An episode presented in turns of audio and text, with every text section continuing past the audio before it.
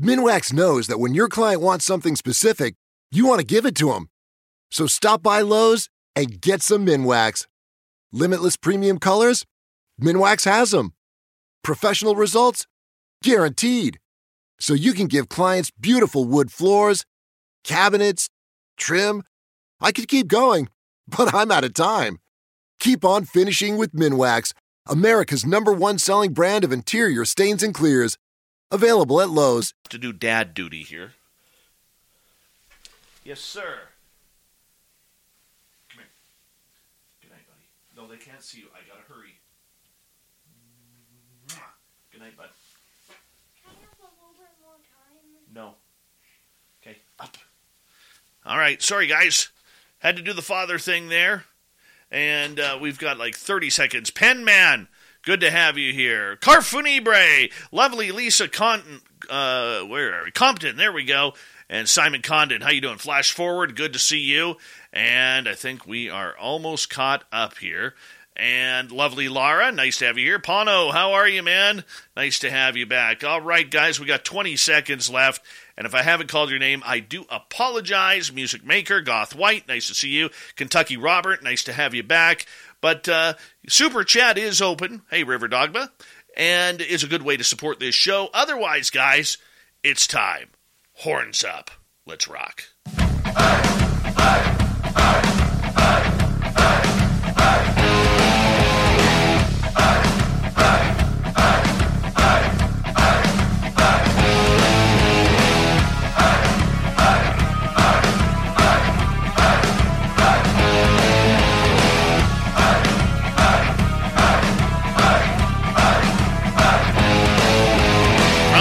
Of central British Columbia to you listening around the world, this, my friends, is Spaced Out Radio.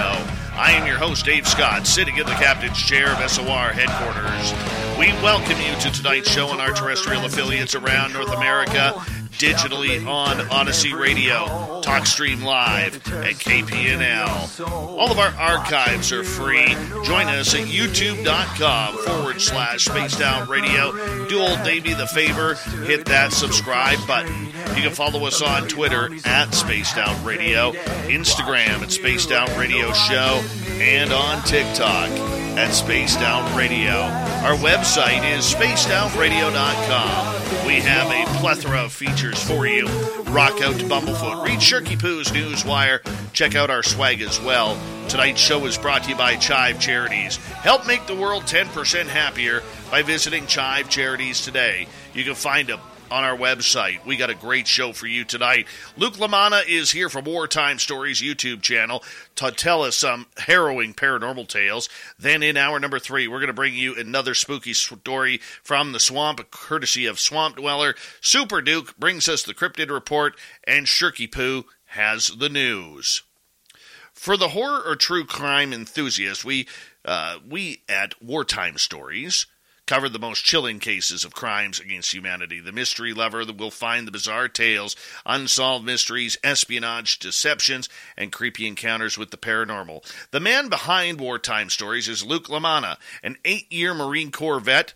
First enlistment, serving five years as a radio reconnaissance marine and intel specialist, followed by a second enlistment, serving three years with the Marine Corps Special Operations Command as a special operations cable intel specialist. Suffered a back injury in service and he was medically discharged under honorable conditions in 2017. Now Luke works full time at Wartime Stories on YouTube, animating bizarre stories from war, military service, and beyond. We are so glad to have Luke back on Spaced Out Radio. This time we got him for a full show. He joined us uh, a couple of months ago, but now it's all about him, man, and we're glad to have you here, Luke. Thank you so much for joining us tonight. Thanks for having me, Dave. It's good to have you A here. couple weeks ago, actually. It wasn't a couple months. I think it was only a couple weeks ago. No, it was about uh, almost two months, man. It was back in April. I work in the closet. Forgive me. I don't see the sun much, so uh, the days blend together. That's my bad. I know that feeling. I know that feeling all too well. Luke, uh, first off, uh, being a former Marine, I want to say thank you so much for your service and dedication, not only to the United States, but to all of us here up in Canada and around the free world, because it's people like you who allow us the opportunity to enjoy the jobs we have, like we do at Spaced Out Radio. So thank you very much for your service. Hey, I'm half Canadian too, so you know. Even better. Even better. got some stake. Even Yeah. better. We got one, guys. We got a good one here. But uh, nonetheless, uh, you're someone who uh, developed a YouTube channel that has become very successful very quickly regarding telling stories. And for you, how did you get this started? What made you uh, find this passion? Uh, if if I'm being honest, you know, I did. I was doing a lot of public speaking, both in the military, um, and then after I got out, um, doing like sales presentations. And I had a lot of people tell me that I should look into getting into radio. Um, and when multiple people tell you that over several years, it's it just it sticks in your brain. And then I I met a guy at the DMV, um, and he told me he was taking a voiceover class at a local college. I happened to be going to that same college at the same time. I ended up signing up for the next class, and I decided YouTube might be a good place to start uh, practicing. Um, and I was inspired by my the the channel that ended up taking me on as a partner channel, which is uh, bedtime stories. And so I ended up kind of mimicking their format, and I reached out to them and I told them, "Hey, this is I'm trying to do this on my own and trying to you know kind of copy you guys. What do you guys think?" And well, that's when they took me on as a partner channel. So um, yeah, and, and of course, coming from the military. I was very intrigued by some of the more bizarre military stories that had been featured on bedtime stories, and so that was kind of my forte. As I want to kind of expand on these, I started, you know, you, you barely have to do any digging, and you find out that there's a lot of weird stories from uh, combat experience or you know peacetime military. So I knew I'd have a lot of material to work with, and that's what that's what started it. Now you got a voice of the gods, man, that we call in radio. you, you do, and uh, you know, unlike me, uh, you don't have a face for radio. I do, you know, you know, and and and I gotta say, I have listened to numerous amounts of of your channel. I and, and our good friend Swamp Dweller around here, and there is something about these storytelling channels that is just so unique and, and so riveting that it just it blows my mind that there are this many stories out there. Why did you decide to focus strictly on military stories? Well, uh, you know, bedtime stories being when they took me on as a partner, certainly, but even before the fact, I don't know. You know, I, I, I you know, eight years in the Marine Corps, um, they don't exactly teach you everything about military history. You only get like you really, know, if you wanted to learn more, you'd have to read it yourself. Um, but probably the, the Marine Corps background, I, I- I just I kind of gravitated towards war and military, and and once I started just even reading a few stories about war crimes or some of these more bizarre, gruesome, um, and then certainly the paranormal. Um, it, I, had maybe had a few guys talk about paranormal experiences with me, and I never maybe took them that seriously. And then I started to reflect on some of the things that I, I had experienced and probably just brushed off as being kind of conventional or just hallucinations or my imagination playing tricks on me. And you know, I, I I figured if I'm gonna if I'm gonna tell stories, I've got the military background to work with, and there's more than enough material. That, you know, I don't need to spend my time doing anything outside of it um, to to have years worth of material for this channel. And I certainly I don't expect to run out anytime soon. So probably probably the military background that drove that more than anything. What was the reaction, or what has been the reaction from a lot of your fellow uh, soldiers who have served, soldiers and officers, when they hear your channel and they're like, "Wow, this is amazing." What you know, what I didn't expect more than anything. Um, obviously, I, you know, I think they enjoy the stories. Um, but I, more than anything, what the channel has kind of evolved into is a place for people who have had these very bizarre experiences, but maybe don't feel comfortable sharing them. um, or simply they're just not experiences you can talk about. You know, like I, I would, I, I hate to equate the two because I know they're not necessarily the same, but when you talk to a combat veteran, there's a lot of things they won't share with you unless they know that you've actually been in combat yourself. My grandfather was one of them, and he didn't even talk to me about his Marine Corps experience until he found out I was in the Marines. And I didn't even know that he served in Korea. You know, and he was at Chosin Reservoir, one of the bloodiest battles in the entire war. So I, I, I get the sense that there's this reservation that people have about sharing their experiences when they know that other people won't understand them. And I've noticed that more than anything, and not just military, but civilians and everybody in between, I in the comment section or emailing me, I've had people reach out to me, but also especially just in the comment section, I get I get that a lot of people listen to these stories and then they say this correlates with what I saw or I've had a similar experience or yeah, I just it it's it's with your question about veterans and, and certainly active duty military. I can't imagine that the stories that they're sharing with me or with you know other viewers on the channel in the comment section are stories that they would be sharing with their fellow service members, unless unless they can because I you know for you know fear of being ridiculed or just not taken seriously or and in a lot of cases, maybe they don't even take the stories that seriously until they hear another story that reminds them. And then they say, wow, you know what? I had something similar happen and I, I practically forgot about it until I heard this story. So, um, yeah, I, I, didn't expect that. I, you know, I thought I was just going to be kind of telling stories and, you know, having people listen. I didn't expect to kind of have people reach out to me and say, your channel is like giving me the courage to share my story kind of thing. So, well, you know what?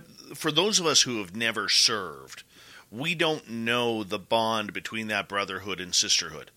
We really don't. I mean, I couldn't even imagine what it's like. And I've got a number of friends who have served and, you know, done tours over in Afghanistan and Iraq and, and so on and so forth. But, but for you, getting to know a lot of these veterans who are reaching out and telling their stories. I'm sure that a lot of this stuff, you know, may be quite relieving to them, especially if some of them that who have major PTSD from seeing some of the things that they've seen. Yeah. One of the I mean it was really because I started in a pretty traditional fashion where I was the stories I was telling was were just stories I found online um, I tended to lean more towards stories that I that people hadn't heard, or you know, I could if I went on YouTube and I, I looked up the story, either nobody else had done it. You know, I, I wanted to be original. I didn't want to just be a retread of the same old stories. Right.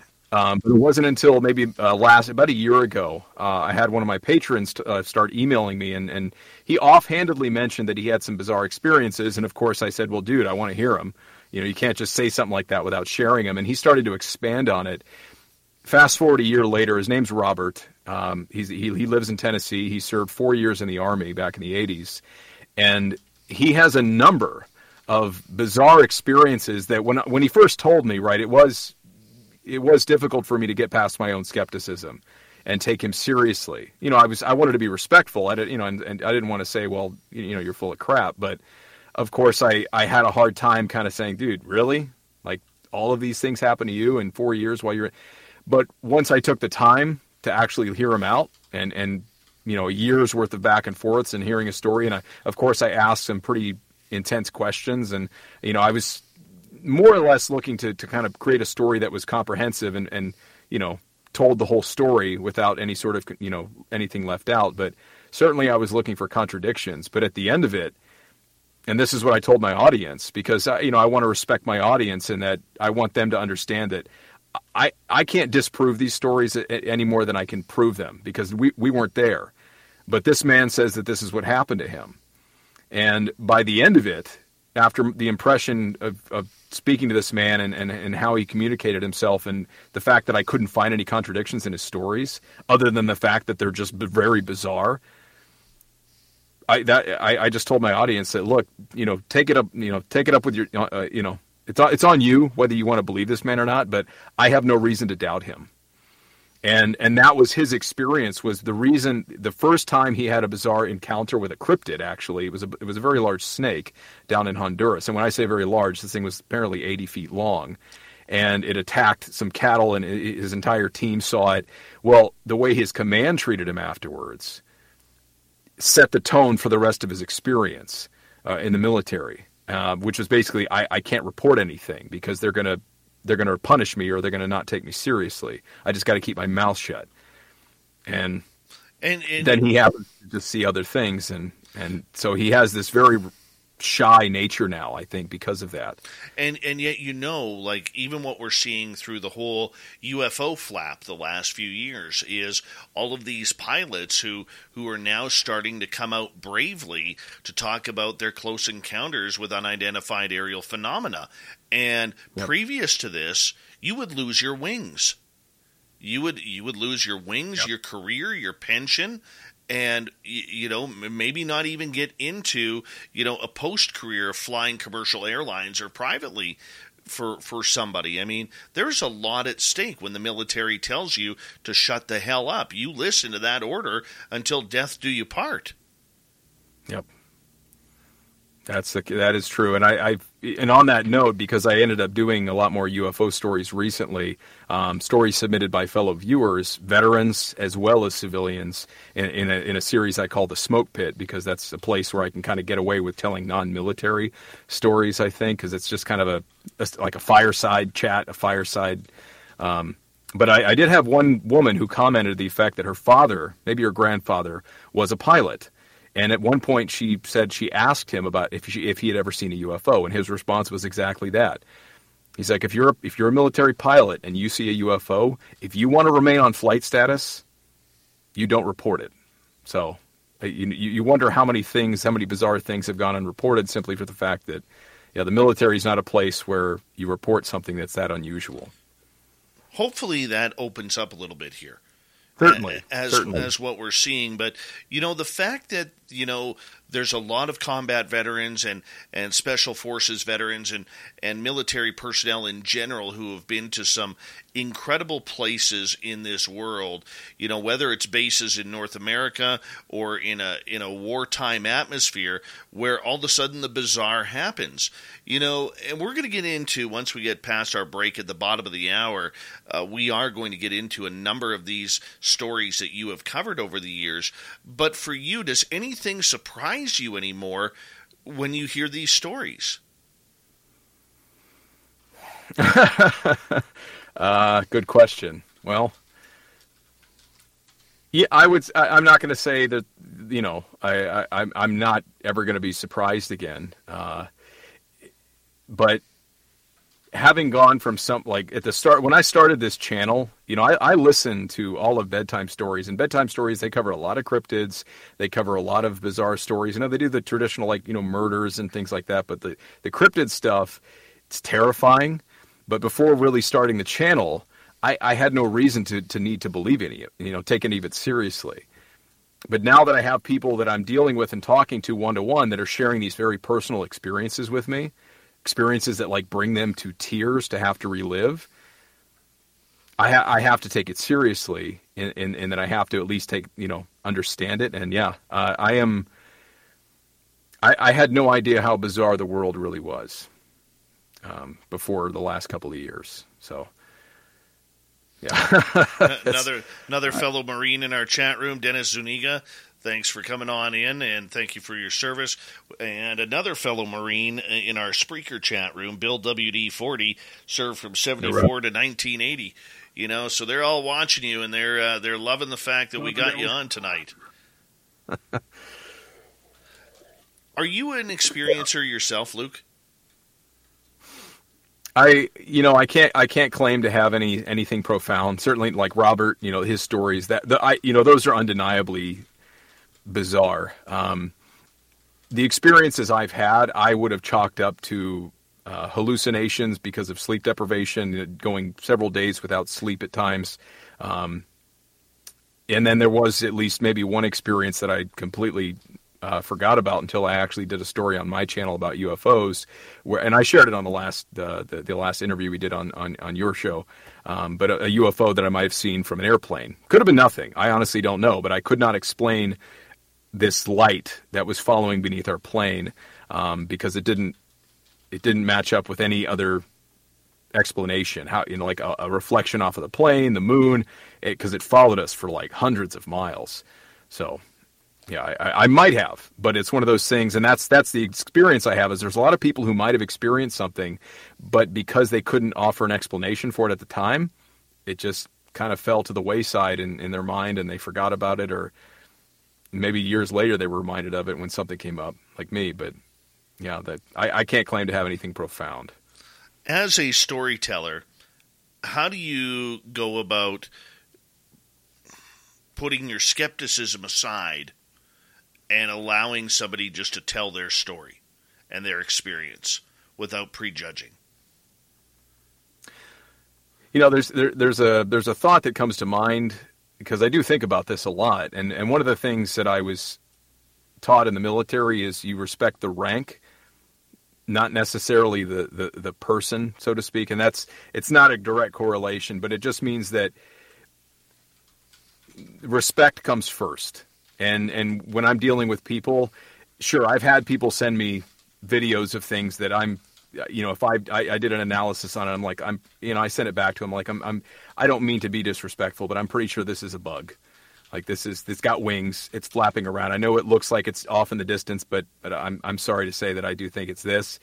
So, but I it, but I'm not going to reject anybody. I, I, will listen to anybody's story. I will hear them out, and I will ask questions. Um, I, I, I don't necessarily put aside my skepticism. I I, I follow up on it and I, I ask questions that on things that don't seem to make sense and, and see if there's an answer to it. Um, and I don't do it to try to catch them in a lie. I do it because if I'm going to share their story with the audience, I, I want to look out for them. I want to look out for the, th- the sort of things that the audience might be skeptical of, and I want to be able to offer an answer to that preemptively. You know, that's why I do that. You know, take time with these stories and ask all these questions. And I, I've had some of the guys say, "Look, if you don't believe me, you don't." And I said, "No, I'm, I'm not. You know, I know emails come across sometimes impersonal, but I'm just, I'm trying to." Make sure that this comes across as legitimate and not with any contradictions that anybody could point to. So, because because we I, I do have to admit that there's undoubtedly going to be people that make stories up, and it does do a discredit to the people who have had real experiences. Much like you know we talk about stolen valor in the military and guys who walk around wearing uniforms that they didn't earn. So I, I have to be careful, right? I, I can't just you just got a new client. Minwax is here to say congrats. So stop by Lowe's and get yourself a Minwax yellow can. We deliver premium one coat colors, quality finishes, and protection that lasts. So no matter how particular your client is about those kitchen cabinets, you can give them professional, custom results guaranteed. Keep on finishing with Minwax, America's number one selling brand of interior stains and clears. Available at Lowe's. Click the banner to learn more. When you're going from brunch with the in laws to happy hour with your coworker crew, you need a wine that's made for any moment. With 70 calories per serving and 7% ABV, Kim Crawford Illuminate Sauvignon Blanc is full flavor wine with a refreshing taste. Buy Kim Crawford Illuminate at orderkimcrawford.com. Also available in rosé. Make it amazing. Kim Crawford Illuminate Sauvignon Blanc per 5 fluid ounce average analysis. Calories 70, carbohydrates 4 grams, protein 0 grams, fat 0 grams. Please enjoy our wines responsibly. 2022 Constellation Imports, Rutherford, California, USA. Take everybody seriously, but I just do my due diligence and I and I investigate and I, I try to ask questions when I where it seems necessary to do so. Luke LaManna, the man behind Wartime Stories YouTube channel, is our guest tonight on Spaced Out Radio. We got about two minutes left before we have to go to break at the bottom of the hour. Luke, do you have a favorite subject that you just can't get enough of? It's becoming the paranormal. It's becoming the bizarre. I mean, I, I I, I, started leaning like maybe people want to hear more of like the, the, the murders, the war crimes, and stuff like that. But once I actually got into that, it's extremely difficult material to get through, especially like when you're talking about like the Holocaust and, and crimes against children, stuff like that. I have three children. It's emotionally draining to have to do those stories, and and I don't think people, as much as I think the truth is valuable, a lot of people don't really want to bear that um, that knowledge. But uh, the paranormal um, never fails to amaze me and to intrigue me. So.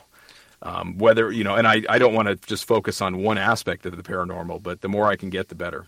So, I, I kind of ask you this though because you know over the last hundred years there have been some incredible stories dating back.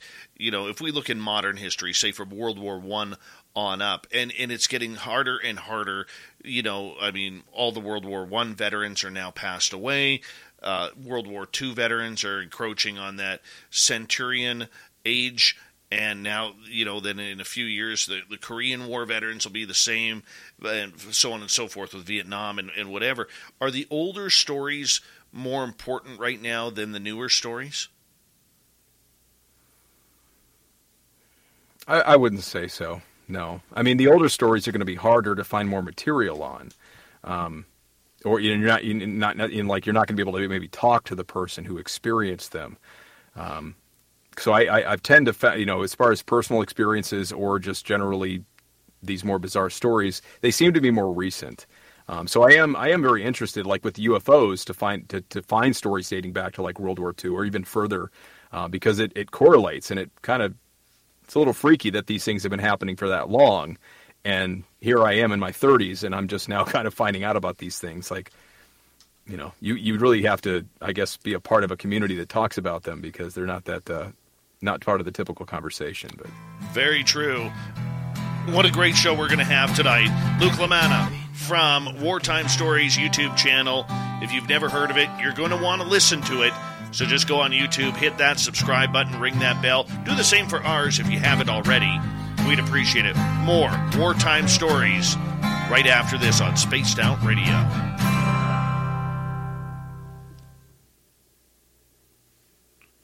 All right, we're clear. Hi, Glenn John McEnroe, the pride of Wimbledon. Mennonite Abe, good to see you. And Kenneth Sean, thanks for coming on in. And uh, our art- resident artist, Dirty Filth, is going to be drawing here momentarily. He does art for us. It's actually kind of cool. Can't hear anything. It's because you're deaf. Boy. And you're from Edmonton. Can't hear anything if you're from Edmonton.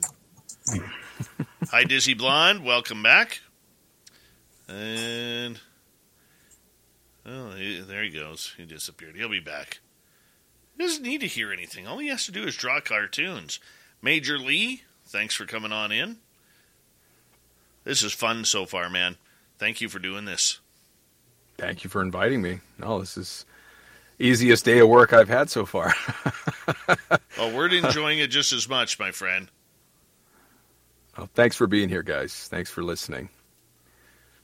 Well, we got we're 30 minutes in and we got 164 live right now. So that's kind of cool. That's kind of cool. The gorgeous cryptid huntress. How are you? I sent you a note on um, Facebook Messenger. And uh, the piano key tie wearing Michael, Cherry Pepsi Mike, they like to call him. Hey, Dirty Filth, how are you? Can you hear us now? Let's just mute him. That way we don't hear him swearing. Yeah. EMF, you're unbelievable. Oh, there we go. That felt good. Felt good. All the world's a stage. Thanks for joining us. And, uh, yeah, man, we're going to get into it. We are going to get into it. TMI, good to have you here. When my little guy came down into the studio, he uh, uh, Yeah, he was hoping to get an extended bedtime.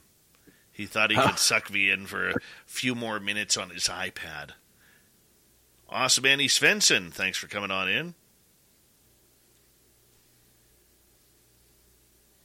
Uh, Cherry Pepsi Mike was wondering, Luke, are you familiar with Linda Moulton Howe, Navy SEALs claiming pyramids under Antarctica? Not really his style, I don't think.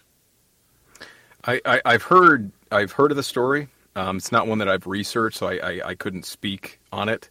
Um, but I, I have heard some probably fairly. It's like what you said, Dave. At this point, I'm I'm willing to believe it. Right? It's not something. I, oh, you know, pyramids under Antarctica. Yeah, right. Like I would look into it because the world is very old, and who's to say that there there wasn't a civilization that lived in that part of the world? There's something underneath the ice, and whether it's just land or dirt, um, it's hard to say. So I I'd have to see the evidence on it. All right, we've got about uh, two minutes here. Oh, this this is uh, one of our our great new names here. Get off my lawn! Absolutely, that is awesome, Mr. Cowley. thank you for the amazing super chat. Very much appreciate that, and thank you to Donnie, Surf Jer, and Nicole for the amazing super chats. We really do appreciate the love and support. Uh, helps us out each and every night. So thank you very much. And uh, we've got about 90 seconds here. This commercial break is like crawling today. Crawling. It's like, I want to get to these stories here. Questions in hour two, guys. You know that. Questions in hour two. Mm-hmm.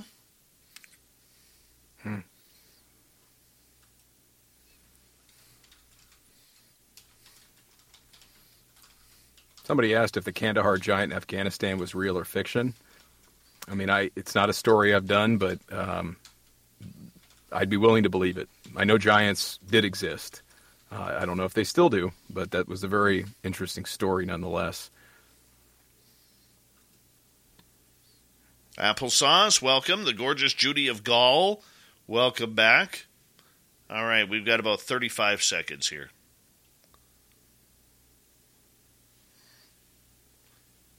Uh, yes, uh, Nicole and I are setting up the Vegas trip uh, very, very soon here, Mennonite Abe, and it's going to be a gooder. Going to be a gooder, buddy.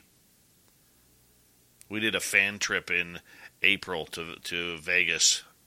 It was Yeah? fantastic, unbelievable. We had like sixty people show up. It was great. All right, Very cool. hold on, everyone. We're gonna rock it out here. We got like three seconds.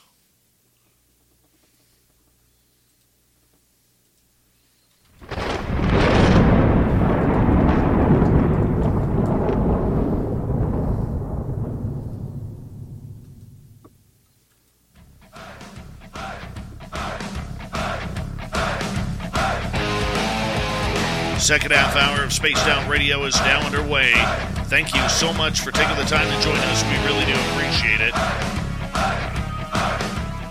Want to remind you that if you miss portions of this show or others, check out our free archives at youtube.com forward slash spaced out radio. Do us the favor, hit that subscribe button. Our website is spacedoutradio.com. We have a plethora of features for you. Rock out to Bumblefoot, read Shirky Poo's Newswire. Check out our swag as well. Follow us on Twitter at Spaced Out Radio, Instagram at Spaced Out Radio Show, and on TikTok at Spaced Out Radio.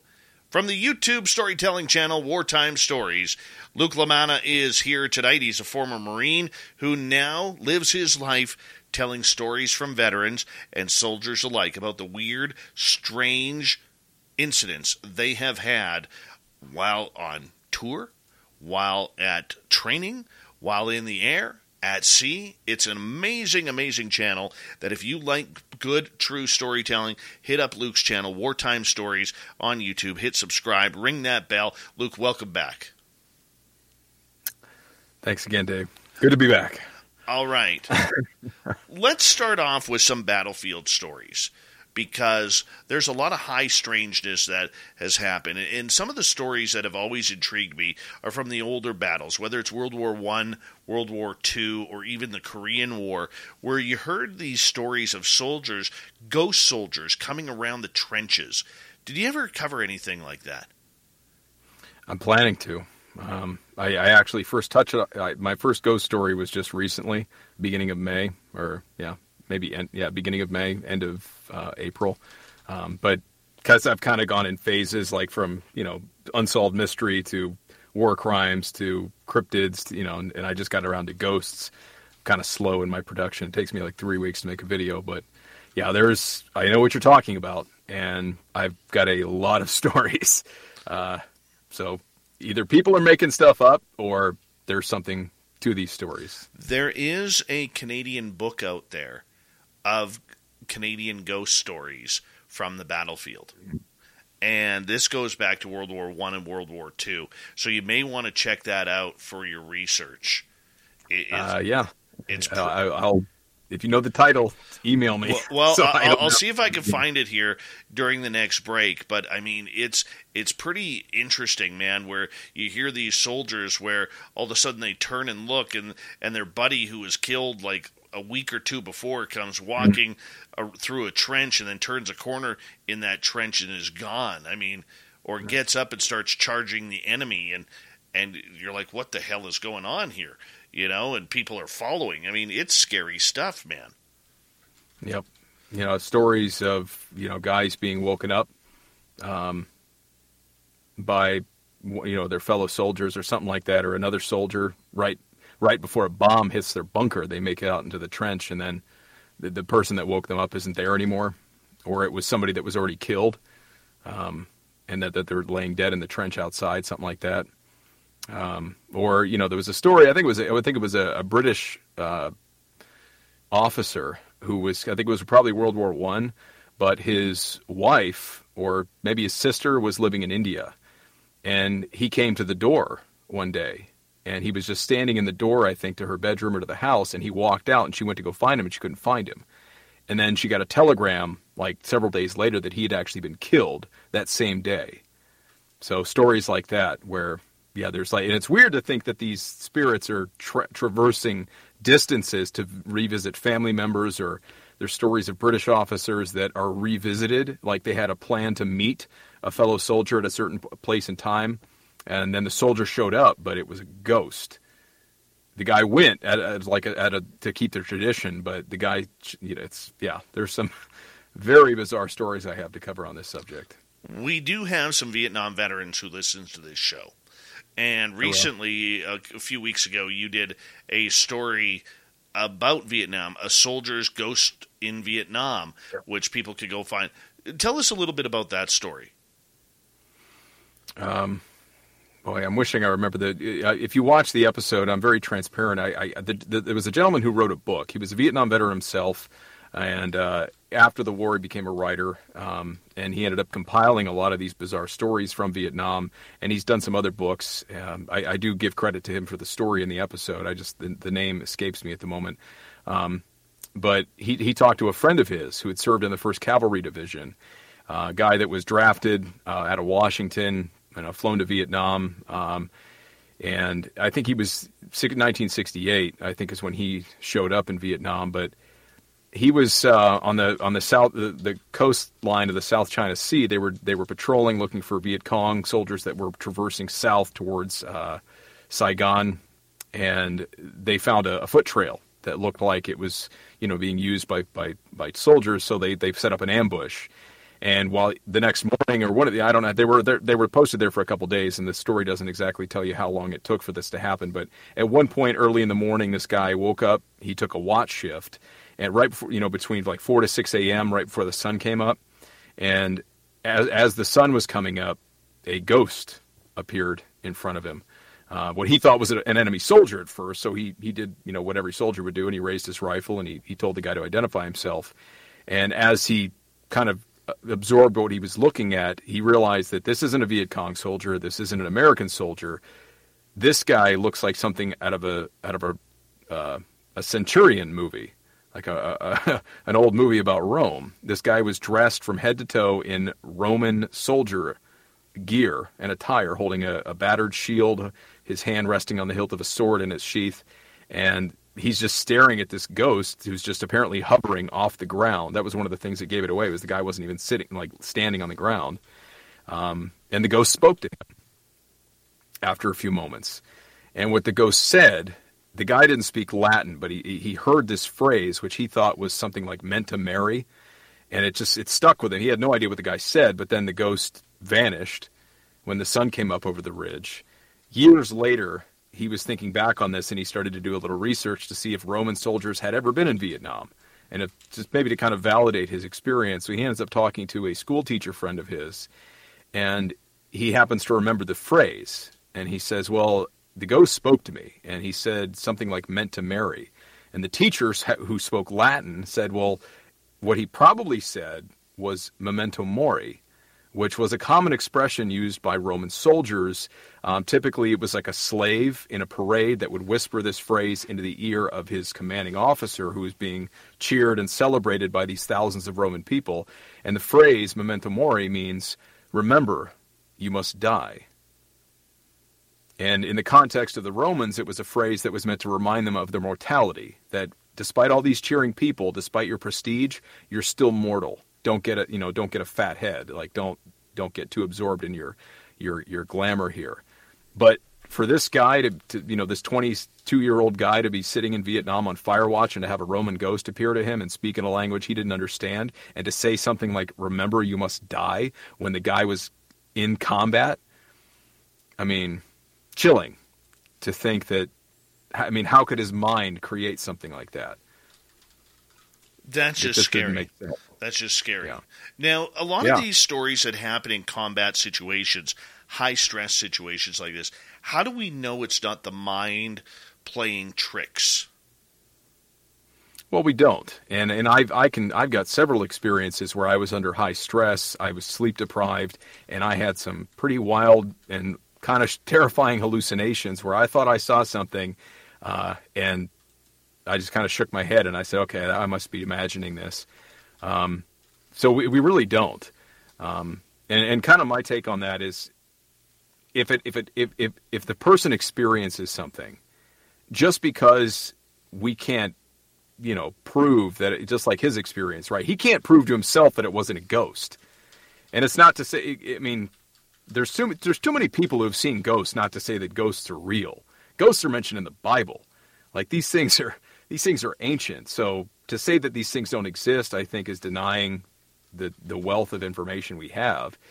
But we, we honestly we don't. And I and I I love that aspect of these stories being even if it is something because most people like most veterans I talk to especially they're very practical. They're not the type of dude I totally they're like, well, I saw something but I'm not really sure. And that I think that's as much of a an interesting look into the psychological impacts of what combat does to the human mind. Yeah, I think As that's great insight. Great insight. Thank you, Luke, for that. Luke Lamana from Wartime Stories on YouTube. You did another video recently, and I love the thumbnail for it because it kind of shows aliens in the background, smoke pit stories. Was it all a dream? Do we have soldiers being taken from the barracks? Is that what that's all about? No, that's that story was, uh, and it's. I would like to preface this. There was a gentleman who was an Air Force veteran uh, named Xavier who reached out to me, and he had just written his first book. And as a fellow veteran, and also as an as a creator, well, he emailed me and he said, "Well, how much would it, how much would you, would I have to pay you to promote my book on one of your like do sponsor a video so that you can promote my book?" And I said, "Dude, you, I'm not going to take your money. Like, just tell me the book. I'll read it. I would love to be able to help you out because I know being a creator is difficult."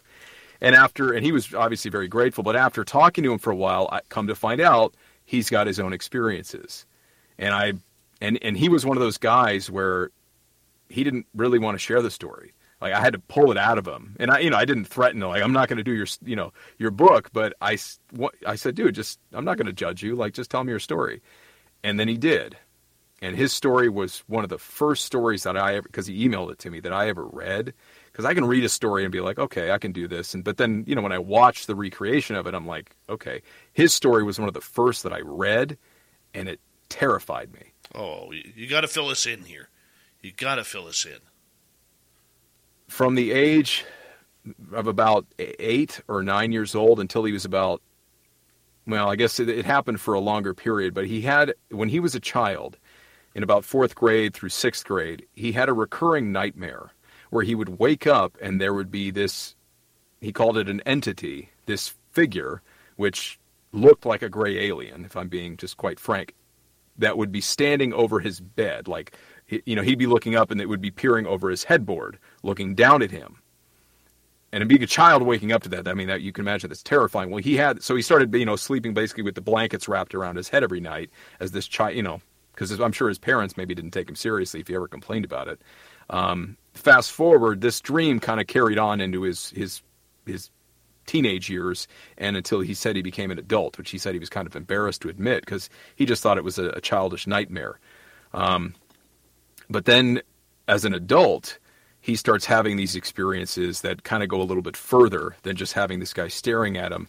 Um, I'm trying to remember if this was the first one, but he woke up from a nap one, I think it was in the afternoon, and he realized that he was lying face down on the bed. And he said it, immediately occurred to me that's unusual because I don't normally sleep face down. Whether it's a girls' night out, brunch with your work besties, or a night in with sprinkles, the crisp, refreshing taste of Kim Crawford makes any moment amazing. So wherever you go, shine with Kim Crawford. Available in Sauvignon Blanc and Rosé. Kim Crawford. Make it amazing. Buy Kim Crawford at orderkimcrawford.com. Please enjoy our wines responsibly. 2022 Constellation Imports, Rutherford, California, USA.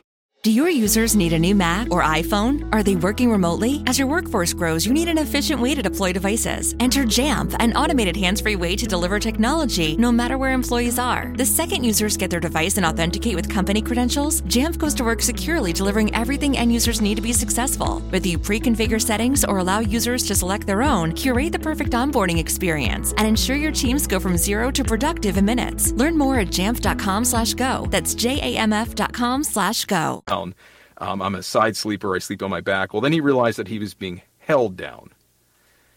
And as soon as he tried to get up, he felt what he said were hands that were very strong pin me to the bed and prevent me from getting up. And then he said, I felt a very sharp pain in the back of my right knee, like, a, like I was stuck, almost like being stuck with a needle. And then I passed out. That's all I remember.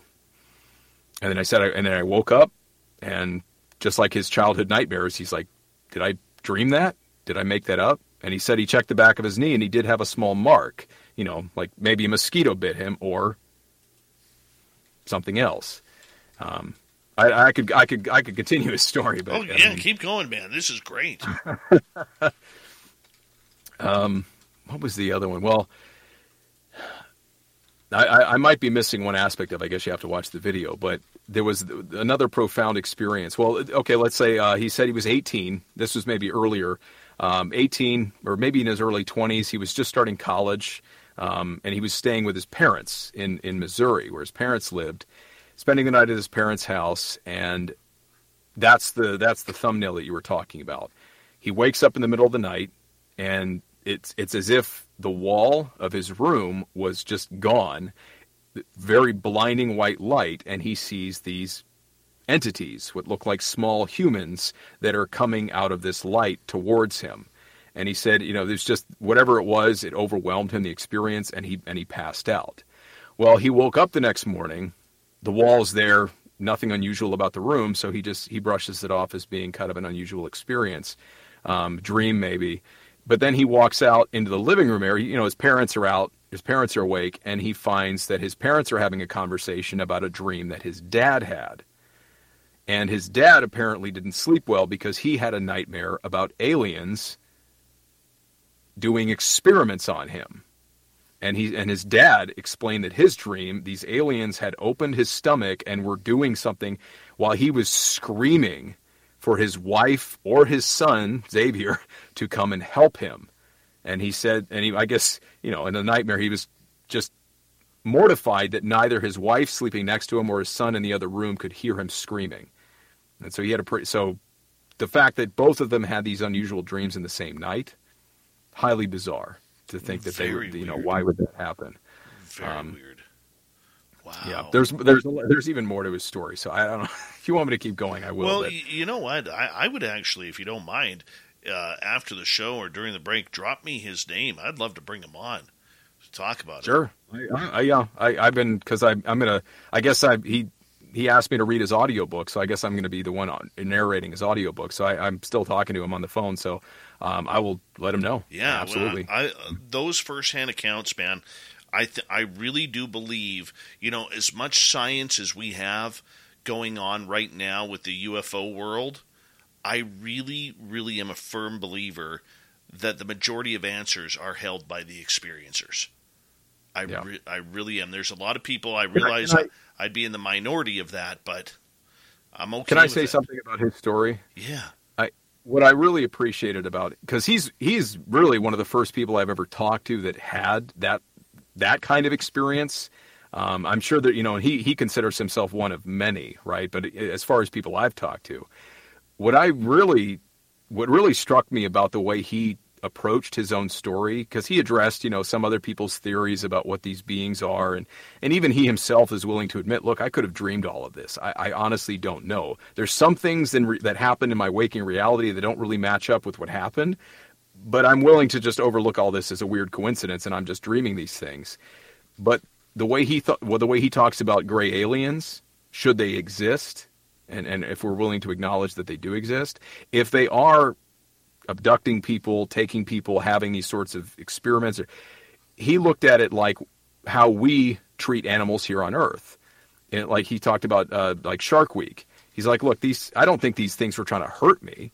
They obviously they terrified me. But imagine being a shark swimming around in the ocean, and then these creepy looking, you know, things with two arms and two legs pull you out of the water and start doing measurements on you and sticking you with needles and you know putting a tracking tag on you, and you're just like, what you know like what are you supposed to think as a shark? What are these things? What are they doing to me? So his take on it is of course we're of a higher intelligence here on earth but if these things are far more advanced beyond us we could just be kind of a sentient being that they're doing tests on and doing you know tracking and experiments on and i, I took that as like a that's a very practical look this isn't like oh i'm special and i'm just like a it's like i just got yanked out of the water like any old shark and i'm just one of the guys that they decided to, to look at uh, and to keep track of for a few years. So it it it it because I I tend to think a lot of people who disbelieve this stuff the, it's because it's too much. It's too bizarre. It's too, well if we the universe is very big. And if we were to acknowledge the existence of an advanced race of beings that are coming here to Earth to study us, that seems that's what we do. Like to other humans like uncontacted tribes here on earth. That's what we do. We can't help but our own curiosity. And certainly to the animals of the earth that we consider lower intelligence well what if, what if these things just look at us like we're apes? You know like we're just some we think we're intelligent right? But they may not see us like that. So I, I his the way he approached this story was just very down to earth and very practical and it you know it, it certainly it's it, it is difficult to believe because you didn't experience that yourself but i find him very credible you know and i was it was very easy to take him seriously because he didn't he didn't he, he didn't need to embellish anything Well, I definitely want his story. I would love, to, you know, I would love to have that story on on this show. I'm I, I'm going to be honest. I'm a little jealous of you. I am a little jealous. what can i say? Yeah i you know i, I like i said I, I i i try to be respectful of course. I, I know sometimes you can ask a question that might come off as offensive but yeah um, i'm glad people feel uh, what trustworthy or, or uh, comfortable enough sharing these things with me. Um, but yeah I, I see no reason to, to to disbelieve anybody until they give me a reason to. So Well, I don't blame you. We got like just under four minutes to go before we have to go to break at the top of the hour. We have Luke Lamana from Wartime Stories YouTube channel here tonight, and this is flying on by. Luke, you know, you you do a lot of really cool, different types of stories here. You know, do you like going into the UFO stuff now that it's really popular? from a from a personal standpoint, I can't get enough of it. You know that now, especially with the media acknowledgement of it and this whole like the Pentagon coming out and saying, "Oh yeah, they're real," like that's kind of goes without saying. Like everyone's kind of talking about that. Like, oh wow, like now they're admitting it. And for and even Xavier in his story, he expressed that yeah, it's it's it's uh, what's the word he used? Um, acknowledging or it's it's for someone like myself who's had these bizarre experiences, it's very um, whatever the word means uh, that allow you, you feel more comfortable sharing your story. You feel more. Uh, I, I cannot think of it. I'm having a brain fart right now. Uh, Well, But- well, let me ask you this: Do you have a lot more, or have you seen a change in your own emails with more people coming up to you and sending you emails with UFO or UAP experiences? It it started with the smoke pit thing, uh, I, and how that started is I, I, I shared Robert's stories, right, and he talks about seeing UFOs on Fort Campbell, um, similar to the the Cash Landrum incident UFOs, and that's where I started reading through the comments because I read all my comments. Um, I can't always respond to all of them, but I read them all, and people would share their stories, and I started saying, "What a waste! Like people are sharing these really cool stories in the comments section, and nobody's probably going to read them." And so I, I, reached out to my audience and I said, look, would you guys mind if I just did a few videos reading these stories from the comments from veterans, civilians, whoever? And they said, sure, give it a shot. And that's what now, that's where, you know, obviously we have Xavier's story being one of them, but now we have the Smoke Pit series.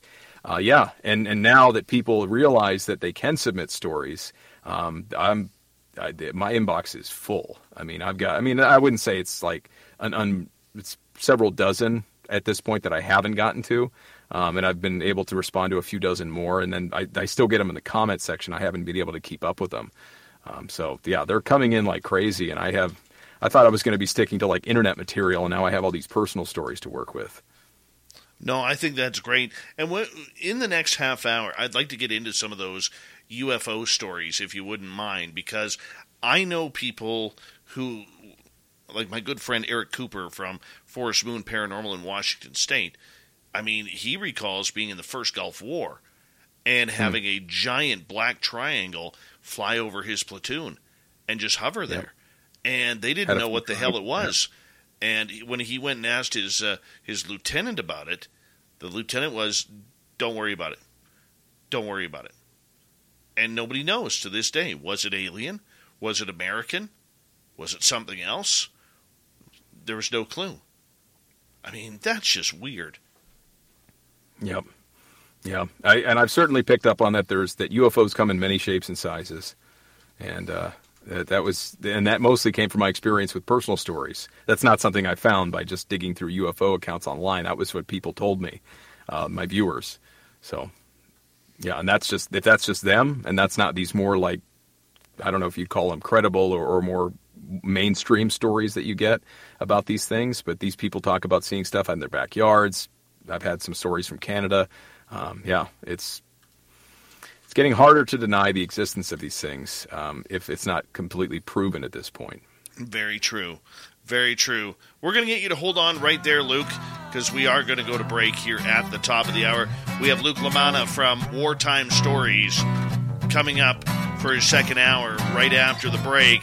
When we return, Luke's going to give us some details of stories where UFO encounters in the battlefield and on military bases. It's incredible. We'll be back right after this.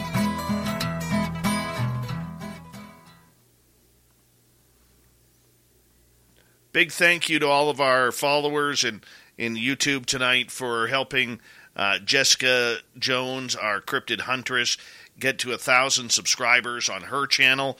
We very much appreciate the love uh, that you showed her, so thank you so much. And uh, Luke, I'm going to turn the camera over to Dirty Filth here, so he can uh, people can watch his cartoons. I'm going to step away for just a couple of minutes. I'll be right back. Okay? Sure. I'll mute your mic here too.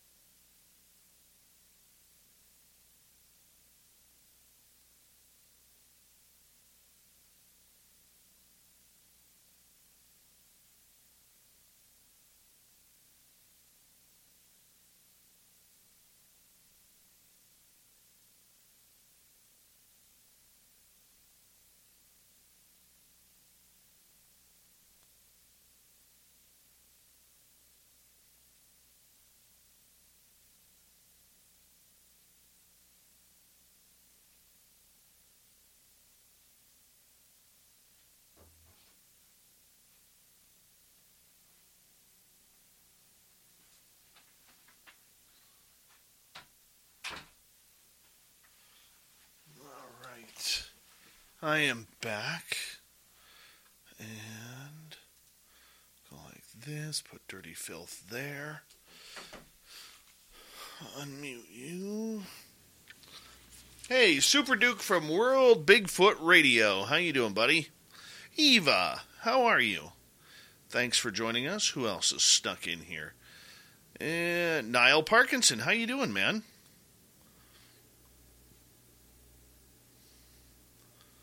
who else do we have? Thank you all once again for helping out. Our resident cryptid huntress, Jessica, hit a thousand subscribers tonight. We really do appreciate it. That's a big milestone for her. So thank you so much for the love, everyone. Really do appreciate that. And uh, she deserves it. She works hard. big thank you tonight to Mr. Crowley, Dan, uh, Donnie Cho, Surf Jared, Nicole for the awesome super chats. We really do appreciate uh, the support that you guys give us on a nightly basis. Thank you to all the veterans out there who are tuning us in tonight, all our regulars. Of course, you're amazing. And don't forget, guys, if you want some really cool swag, head on over to spacedoutradio.com, click on our swag button, and uh, we got some really cool stuff there for you. We're going to get going here in about 20 seconds. Dirty Filth is painting up a storm here tonight. I don't know what he is painting, but it looks like a landscape. He's going au naturel for us tonight. Au naturel. That means he didn't shave his chest for this one, which is nice. Here we go, everyone.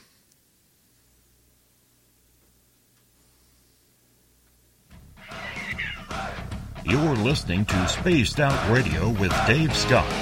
Follow Dave on Twitter at Spaced Out Radio and on Facebook, Spaced Out Radio Show. Hour number two of Spaced Out Radio is now underway. My name is Dave Scott.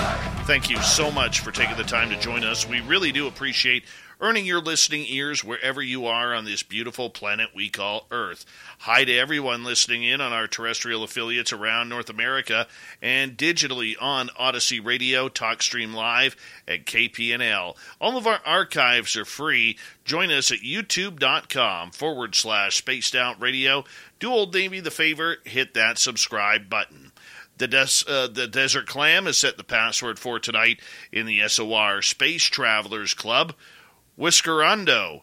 Whiskerando is your password. Use it wisely, space travelers, as the clam sets the password each and every night right here on Spaced Out Radio.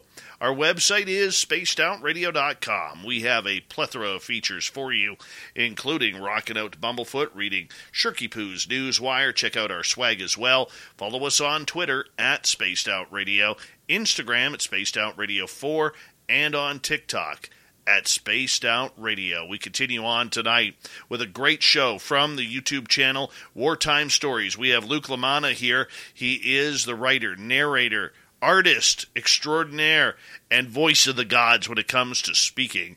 And uh, Luke, really appreciate you joining us tonight, my friend. Thanks again, Dave. Appreciate you being here. All right. You have seen a real influx of military members sending you emails regarding UFO sightings during their career. And I'm curious if we could get into a couple of these, if you don't mind. Are there any letters sure. that are that are really standing out to you, whether they happened recently or way in the past? I mean, the first one would probably be the story that had the most detail, which was uh, this gentleman Robert, uh, who was a specialist four in uh, in the army. That was his highest rank before he got out. But he was the 1980s, I think 1982 um, to maybe 86, something like that. Um, but yeah, he he was restationed to Fort Campbell, which is right on the border of Kentucky and Tennessee. And I have since been enlightened to the fact that Fort Campbell uh, you could probably have an entire show like this just about that base. Um, eh, from a number of different cryptids sightings to UFOs um, to ghosts and other paranormal phenomenon. But uh, just you want me to jump right into his story? What, go right into it if you want, or tell us the background. Um, so I'm trying to remember the year, but the year isn't necessarily important. But uh, it was the Cash Landrum incident happened in, 19, in 1981. I guess I'll preface it with that, and that was in Texas. So what? Some 600 miles north, uh, northeast in uh, over Fort Campbell in Kentucky. So Robert was uh, coming back from a laundromat one evening, um, and he, he drove off base. And when he got back, it was uh, it had just gotten dark. And as he got out of his car, he parked in the in the barracks parking lot. He was walking through the parking lot, and he happened to just look off over the back area of the base. They call it the back 40, um, but it's just like the back. Fort Campbell is very large, and most of the base is just training artillery. It's just open, just wilderness, really. And he looked over out over the back 40, and he saw the moon and he said, you know, that's the moon looks a little. He thought it looked a little odd. Well, when his eyeballs adjusted, he realized what he was looking at was a very bright white diamond. It's another hurricane season, and right about now, residents are busy fortifying their nests against damage. This year, they're preparing with flood insurance. They've learned it's the extra layer of protection that prevents them from paying out of pocket or pouch for costly repairs. You too should trust your instincts this season. Get flood insurance and protect the life you've built. Visit floodsmart.gov. When you look into Discover Student Loans, what you see might surprise you. We can help cover your college costs, don't charge you fees, and give you cash rewards for good grades. Ready to apply? Visit discoverstudentloans.com. Limitations apply. He called it a cube shaped object just hovering out over the back 40. Wow. And then he noticed that there were a number of Chinook helicopters. He could see the blinking lights uh, off in the distance that were then approaching this object. And so, as he started to try to make sense of what's happening, he then notices that there is a, a flame or something then that er, er, intermittently shooting out of the bottom of this of this craft as it's hovering stationary. And when the when the the Chinooks ended up getting close to it, it all of a sudden, as he's watching it, it just moves very quickly, very suddenly. That he didn't say. He said he was very specific about it. it didn't accelerate. It just moved from one point to another point very quickly. And he said it covered a good distance, probably several miles, in the matter of seconds. And he said then the Chinooks just slowly banked to follow it. So he's just standing there in the parking lot holding his laundry basket while he's now watching this kind of bizarre chase happening off in the distance. And he said, you know, probably maybe the next couple minutes, he watched these helicopters just kind of pursuing this thing as it's just darting around the base. And he said he got the impression that whatever this thing was, it, it just it looked like it was showing off um, its capabilities in comparison with these helicopters. Well, other people had were joining him in the parking lot at this point. Uh, you know, it's a very bizarre thing to be seeing, obviously. Well, at some point, the thing just shot off into the distance and disappeared. He hung around for maybe another minute or so, seeing if it would come back. Um, but ultimately, he just he got bored with it and he went inside. And I mean, didn't think much of it. What was he supposed to think? Um, military aircraft fly like what? You know, it's the 19. I don't know. What would you think? Well, he he almost completely forgot about it. He said it wasn't really a topic of conversation at work the next day. He he looked for it in the newspaper to see if it, there was any reports on it. There were there were none. Um, so he just chalked it up to being something that it wasn't really that uh, uh, extraordinary.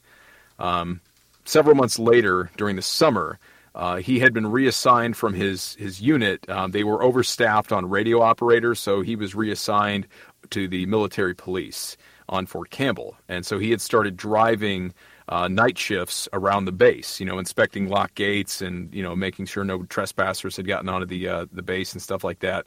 Uh, and he said he ran across a lot of conventionally weird things. Uh, he, you know, he, he, ran into a guy that was running butt naked. The guy said he was a druid and he, he had to go for midnight runs because his religion demanded it. You know, stuff like that. Um, but one night he was out on patrol with his one of his the senior guys who was it was early on in his, his patrols, and this guy was the one who was basically showing him how to drive the routes and how you know how to do these these uh, these night patrols. Uh, and it was a sergeant that he really looked up to, um, that he really respected. Well, they're they uh, they see off in the this. I guess they were driving um, east, away from the back forty, towards the kind of the main area of the base, and his sergeant suddenly tells him stop the car. And he's confused, and he's and the sergeant's like got his head hanging out of the window, looking behind the truck. And the sergeant then tells him, "Okay, turn the truck around. We got to go back." And Robert's like, okay, what's going on? He's like, I think I, I, I think I just saw something. Like there was a, I saw a light just drop straight down out of the sky, and it just disappeared behind those trees back there. We got to go check it out. So they start driving, and after a couple miles, you know, as the, as the trees, you know, the trees get out of the way, they see the top half of this white cube-shaped object off in the distance, and obviously they're like, "What the hell are we looking at?" Um, they they got to do their job. I mean, as best as they can. They drive over to inspect what this thing is, um, and Robert knew immediately this is the same thing I saw hovering over the base a few months ago. So they get up within, I don't know, half a mile of it, a quarter mile of it, and they're down at the end of this dirt road. The road that they're on intersects with a, a, uh maintenance road that leads up to a radio tower. And this craft is hovering right over the tower. And he said it was so close to the top of it, it could have been touching it. The tower, he said, was about 150 feet high. So, based on the size of the tower, he said this thing was at least 100 to 130 feet in, in height, in, in the size of this craft. And it was just hovering slow. And this, but this time he said it wasn't stationary, it was slowly rotating as it was just hovering above this craft. So, they park on the road, they stay a good distance away. He ends up trying to drive a little bit closer, probably out of curiosity. His sergeant says, Dude, what the hell are you doing? We're staying right here. We're, we're going to watch it from this distance. Uh, and he said that was a, probably a good idea because within moments, this thing shot like an extraordinary amount of energy, electricity down into the radio tower. He said, you know, there were sparks flying off the tower. This thing was just lighting up, this bright orange. And then everything went dead quiet and this thing is now this thing is no longer rotating, but it's just hovering above this radio tower. So they continue to observe it, not knowing, you know, what what the heck, what are we supposed to do about this? This is not in the code book, right? This, this isn't in the this isn't in the in the standard operating procedures for what are we supposed to do. Um, they, they, they then with the windows down, they then heard the sound of helicopters, double rotors, Chinooks that were then approaching the area. And his sergeant slaps him, and he's like, "Dude, I don't know what the hell this is. We got to get out of here. This isn't for us." They turn the truck around and they drive off.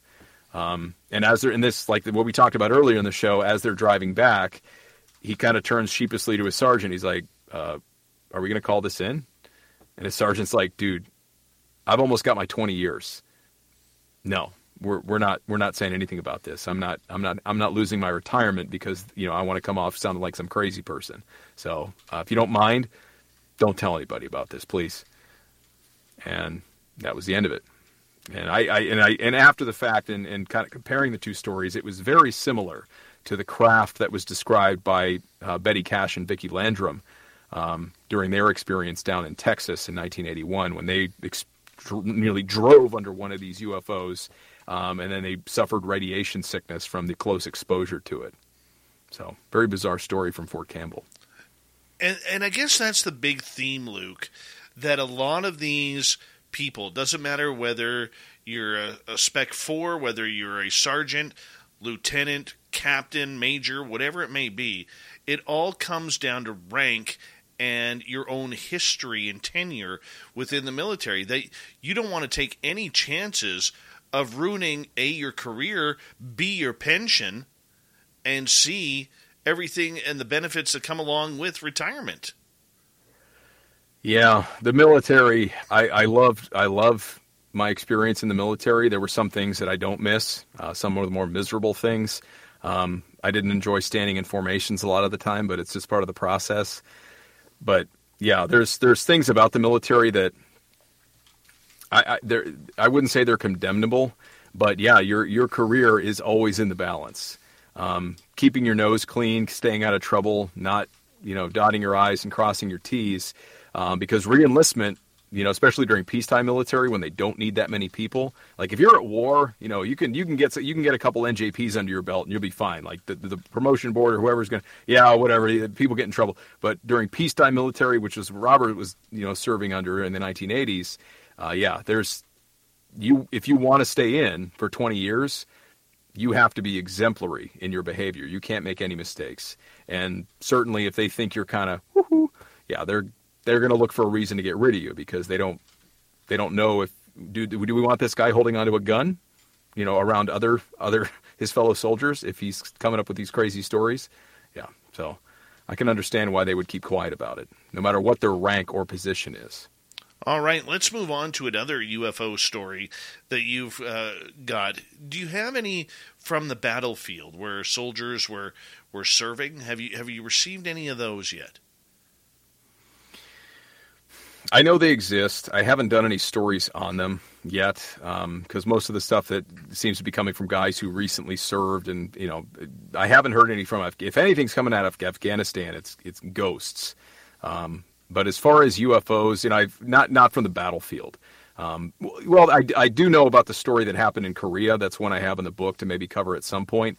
Um, but like the, the Korean soldiers that witnessed this UFO that apparently hovered over the battlefield or started engaging in some manner in the in the, in the fight.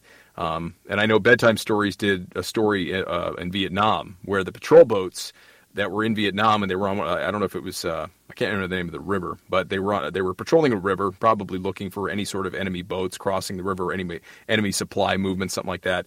And there is this UFO that is traversing over the river, and they start engaging this thing because they don't know what it is. I believe it started firing at them with some sort of energy weapon of some kind, and it took out at least one of the patrol boats. Um, they got they scrambled some jets and the Jets they didn't track anything on the radar. They didn't know what they were going after, but the Jets apparently sighted this same craft. It's not a story that I did myself. I just listened to it, you know, secondhand. So I can't really speak to the detail of it or the validity of it um, as far as what I can say is verified and not verified. Um, but I honestly, as far as battlefield experiences, I, I don't know of too many stories. If I get any personal stories in the battlefield, I would be surprised um, that that those exist because of all the things happening on the battlefield, a UFO showing up and actually paying attention to it. Um, I do well. I do have maybe one that kind of falls in that category, and it wasn't from a soldier. It was from a, a, a British gentleman uh, who's now, I believe, in his 90s. But back in the 1940s, he was in. He was like four years old. How, how old now? Maybe he's in his 70s. So he was like four or five years old, 1941. His son is the one who shared the story with me, and he said my dad has this story that nobody believes, but he sticks to it, and he's never changed his story. And my dad is not the kind of guy to make stuff up for any reason. But he said when he was four or five years old, 19, around 1941, 1940, he was standing outside watching a dogfight between German and British planes flying overhead over London, England. Um, and he said right in the middle of this dogfight was an egg timer shaped object. And when, when he said egg timer, I assumed it to mean like kind of an hourglass shape. Um, I, am not necessarily certain on the entire details whether the edges are rounded, but he said egg timer shaped object sitting directly overhead while these planes were flying around it and engaging in battle. And he said then, as he was watching it, this thing just wobbled slightly side to side and then it was gone. And of course, as a four or five year old, you're not really, you know, I don't. I, it's surprising that he would have that memory. Obviously, I would imagine the emotional experience of watching this fight would stay with him, and maybe that's why he remembered this craft, even though it didn't seem to. It was kind of uh, innocuous and it didn't engage in anything. But you know, you get the Foo Fighters stories and stuff coming out of uh, World War II, so. I, I shared his story, and I actually the guy reached out to me later, and he said, you know, I showed your video to my dad, and it's the first time he's actually ever heard anybody tell his story with like sincerity. I was like, well, I'm honored, but it's like it's a bizarre story. I'm sure people wouldn't believe it, but why would he lie? Like that's very that's a very strange thing to make up. So whatever whatever that object was or what it was doing. I mean, yeah, some people have speculated that aliens or whatever these things are do seem to be attracted to um, battle. I mean, in, in human engagement, the energy. I've heard that UFO sightings kind of exploded after World War II and the atomic bombs were dropped. Like maybe that's what drew more attention to our little corner of the galaxy of the universe. Um, so, more certainly there's a lot of theories on that. Luke Lamana is our guest tonight on Spaced Out Radio. We got just under six minutes to go before we got to go to break at the bottom of the hour. Now, you mentioned Afghanistan. Lots of ghost sure. stories coming out of Afghanistan. I'd like to learn a little bit about those if you don't mind. But before we do, have you ever had any soldiers reach out to you about the giants of Kandahar?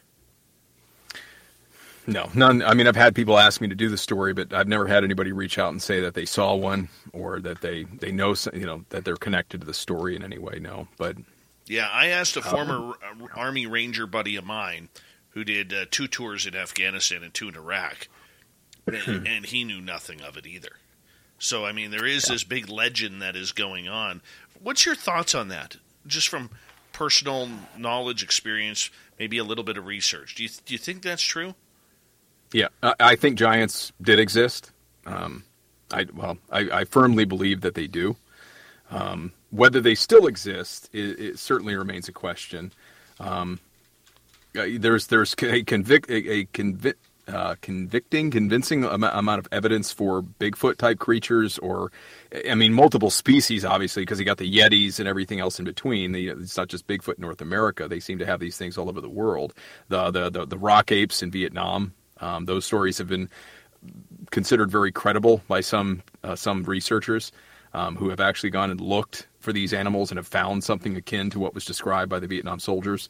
Um, so as far as giants are concerned, I would I would consider it believable. Um, whether that story, the one that was you know is, is, very mainstream and a lot of people have heard it. I mean, it certainly begs the question: Where do these stories come from? You know, what like who made it up and and how did it proliferate like that? And I mean, why would it be made up in the first place if it wasn't just some guy who was I don't know trying to spin a, a really good yarn for for the sake of getting street cred or something about his experience? But um, it, it it, it would seem like a story that had to be leaked, right? It was covered up, it was buried, it was. It, kind of falls in line with Robert's story about seeing a giant snake in Honduras. It's like, why would they want to cover a story like that up? What you know, what would be the purpose of, of the U.S. government or the military wanting to bury a story like that? Like, okay, so there's giants living out in the desert, and you know, one of the things I would speculate on is, you know, if you want to be taken seriously, like you don't go around saying that you saw a giant or that these things exist or you know any number of, of kind of just just don't talk about it because that's not something we need to be focusing on when we're in combat or we're in war. Um, so I would find it credible, believable, but I, I would want to probably see more evidence myself before I, I said that story was entirely true. Okay, let's go to the ghost stories then that are coming out of Afghanistan. What are you hearing? Um, OP Rock is is one of the more um, well-known stories with regard to Afghanistan, and I think that's where a lot of these stories kind of end up pointing to. Is this more uh, OP Rock? I believe I, am I wish I'd read up on this story, but I it was an outpost. It was a, it was a guard post. Um, not a very favorable one. Nobody, none of the Marines who were stationed there ever seemed to like it. Um, but uh, there was some rumors or something that uh, that a lot of Russian soldiers had been buried there, kind of unceremoniously, just just you know mass grave site, something like that. Um, because every once in a while a Marine would maybe dig up an old piece of Soviet gear or something from that site, or even bones, um, if, if, I'm if I remember the story correctly. And there were instances where on night at, during night night night watch, night uh, night observations or uh, night guard, they would see these people, these men or entities approaching the OP, like they were moving towards the OP through the, and they could see them through the night vision lenses, but they couldn't see them with their with the bare with their bare eyes. Um, I don't know if they ever fired on them, any of them, but basically they would hear sounds. They would hear men speaking uh, when they were the only two people on the post at that time. They would call in radio reports, and basically they were eventually just told, "Stop sending up these ghost reports. We keep getting them." And like, "If if it's a human, shoot it. If it's a ghost, just stop reporting it." That kind of thing. Um, and, and as far as the personal stories that I've seen shared either in the comments, I mean that it, it kind of correlates. You know, I, I saw what looked like a sheep farmer walking down the road through my nods, and I told him to stop, and he didn't stop, and so I raised my rifle, and he still didn't stop, and the next minute he's gone, and it's like, what was I just looking at? That kind of thing. Or uh, I remember one of the stories I'm going to be covering. Um, that was emailed to me was a guy. He said we were riding in our I don't know if it's a tracked vehicle or a, a wheeled vehicle like a Humvee or an AT uh, not a I'm trying to think of the, the, the, nomenclatures of these different vehicles, but he's in a kind of an, an, armored vehicle, and they're patrolling down the road. I believe they came to a, a, a security stop at one point, and he heard footsteps like somebody walking on the roof of his truck. and so he pops his head out to see who's up there, and he doesn't see anything. So it's sort of these like, you know, these whatever the whatever's. I mean, Afghanistan is a war torn country, and much like probably we probably don't hear much from like Asia from the from the Second World War. Um, but a lot of the battle sites, certainly Civil War battle sites in America, or um, European battle sites, and you know, with, between Germans and Soviets, or, or you know, Americans and Germans, um, they do seem to have these proliferation of ghost stories. So, I, I, if if spirits are to be taken seriously, which I personally do, um, I would say that you know, w- w- it seems that where there's a lot of death and bloodshed, supposed to be violent. That's, that's Luke Lamana from Wartime Stories YouTube channel. We have for another 30 minutes here on Spaced Out Radio.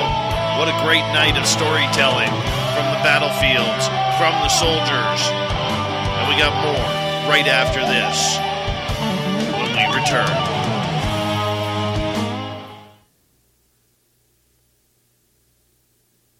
This is one of those hell yeah type of shows, man. I'm really enjoying this. Thank you. Sure. I hope you're having fun, dude.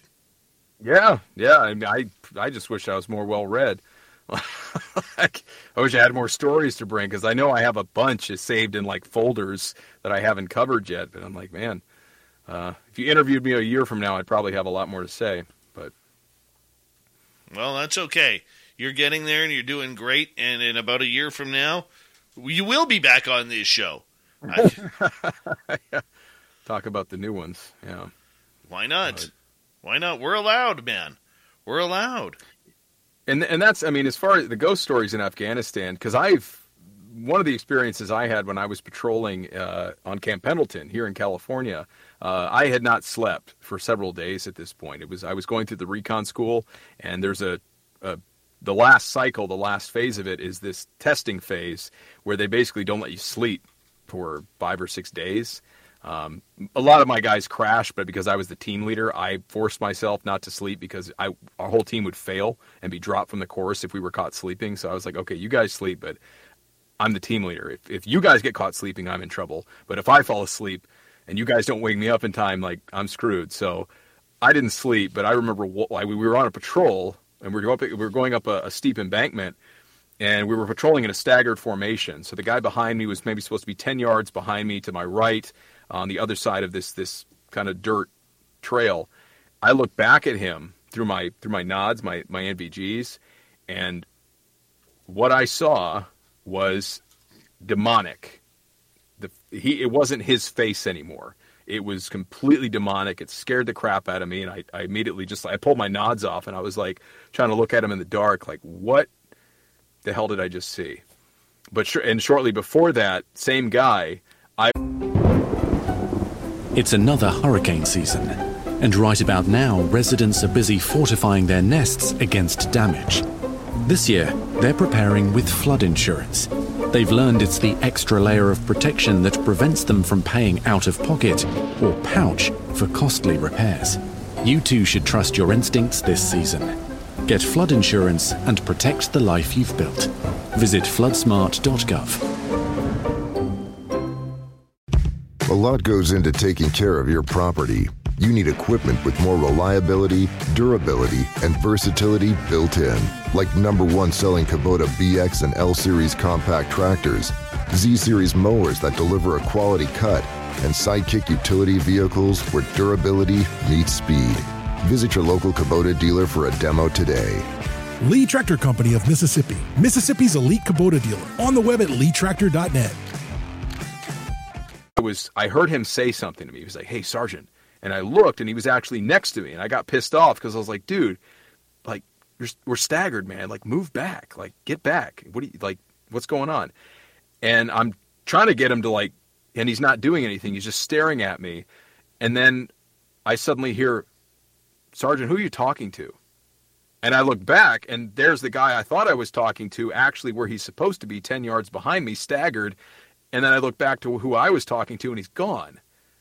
And I'm like, okay, uh, no, nobody. I'm sorry, I never mind. I'm I'm just going to keep walking. And that was when later I looked back and he had this demonic face, and I was like, it's not my night. But so, but you know, I could cough that up for being a, a sleep deprived hallucination, especially when you're looking through those green night vision lenses that make everything look really creepy and eerie. But why I thought he was standing next to me, why I heard him talking to me, I, I couldn't tell you.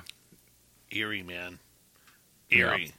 So, so I could I can imagine some sleep deprived guys in Afghanistan, and I, and and you wonder if maybe that lucid place where your mind is, where you're kind of like drunk a little bit yeah. on sleep deprivation, maybe it just opens up that a bit like that perception a little bit, and you're a little you're not so like rigid and like reality. You're actually like able to perceive things maybe you couldn't perceive under different conditions. So right, we, we never know. I will put the link into the chat room for uh, Luke's channel, Wartime Stories, once again, and that way you can uh, you can go hit subscribe there. This is definitely one of those channels that we at SOR highly rec- recommend. And the one thing I like about Luke, guys, is he's doing it right. He's doing it properly. He's getting good information. And that's what we want around here. We want real people around here. We want to support those people. You know, not a lot of these fakers out there and these faux journalists and faux scientists and faux people who, you know, are just there to bullshit people. We don't want that. Luke's a good guy. We need to support this channel. I'm a subscriber. I hope you guys are too after this. So uh, let's make it happen, if you do not mind. Hector Silo, how you doing, buddy? Eric the Purple Hobbit, welcome back. And Mark Sanchez, I hope your hair's doing good tonight, buddy. Rui in Portugal, how are you, man? Good to see you, or I should say good morning to you. We got about 45 seconds. What's that applesauce? What's the wow, Dave? Uh, let's see. Thank you to Nicole, Surf Jer, Donnie, and Mr. Cowley for the amazing super chats tonight. Very much appreciated. If you want your SOR swag, head over to our website, spacedoutradio.com, and uh, choose what you want. It's that simple. Hector, I just have a Tim Hortons here. This will uh, do me for the night, man. I'm almost done. But uh, thanks for the offer. Tomorrow, though, let's do that, Hector.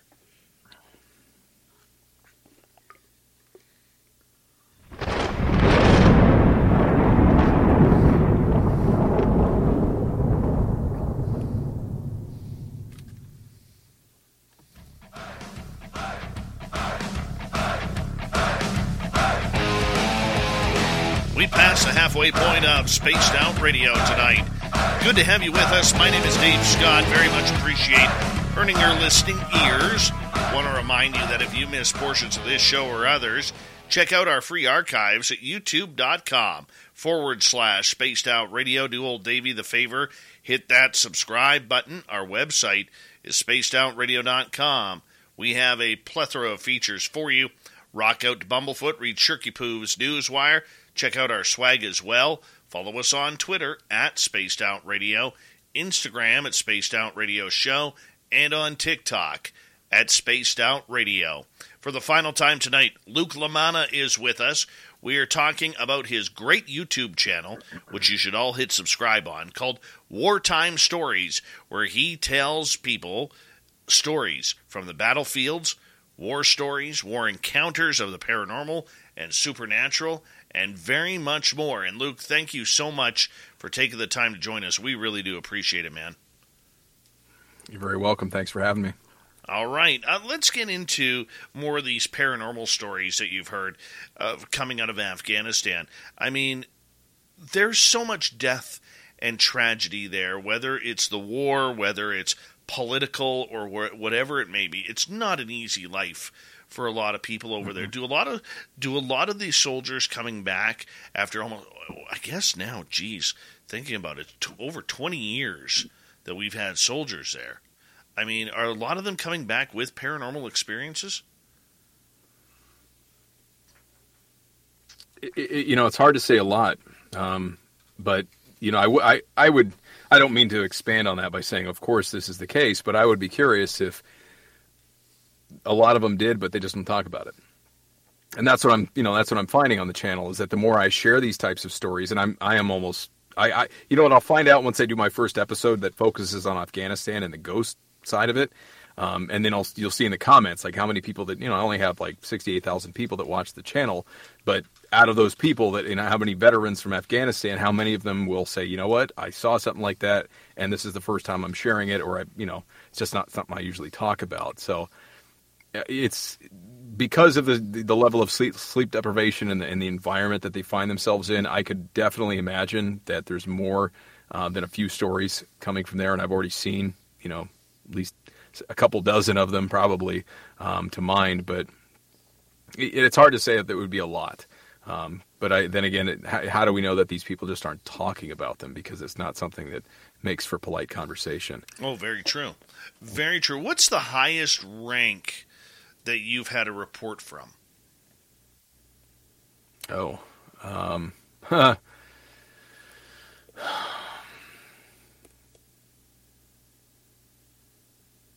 I think maybe lieutenant commander, and and I think that was uh, Navy.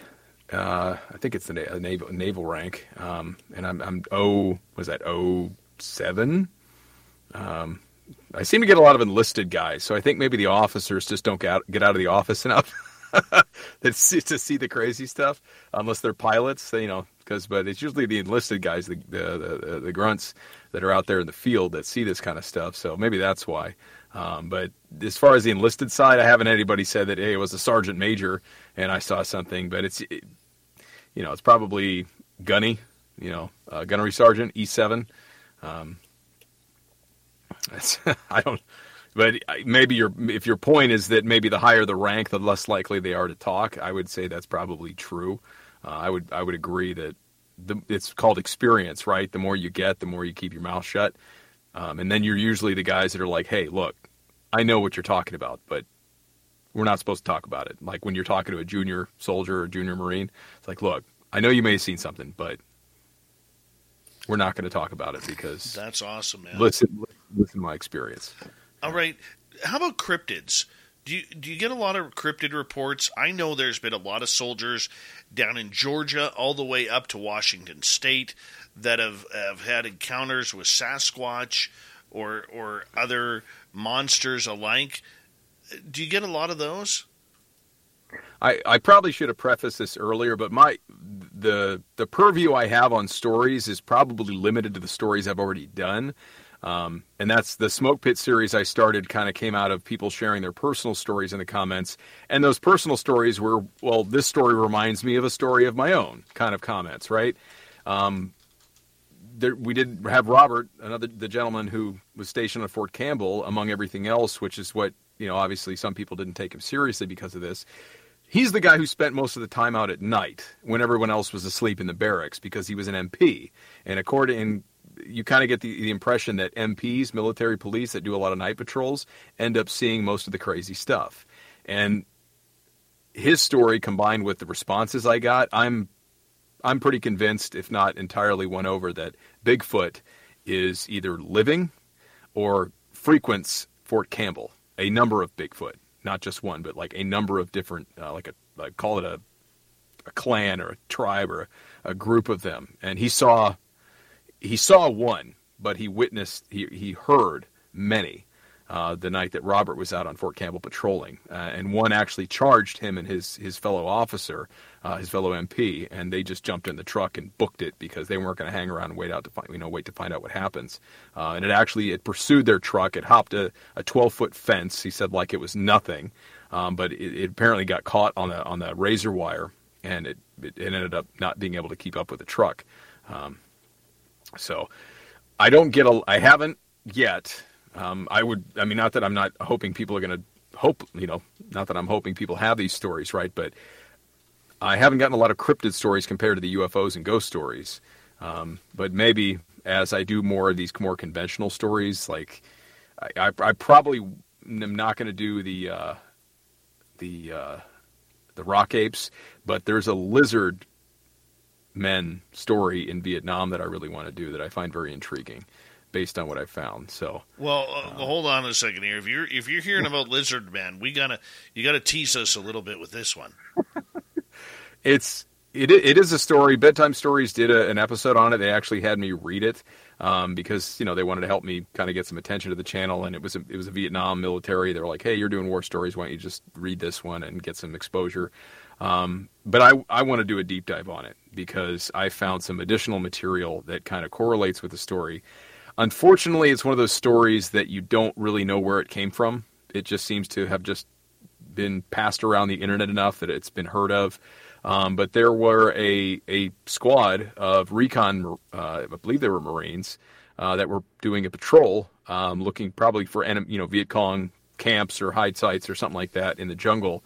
Um, and along their patrol route, they came across a cave in in the jungle, and they you, the Vietnamese were known for using caves. The Viet Cong, the NVA, they were known for using caves, both under you know tunneling underground, having bases basically right below their feet. Um, so caves were highly suspect.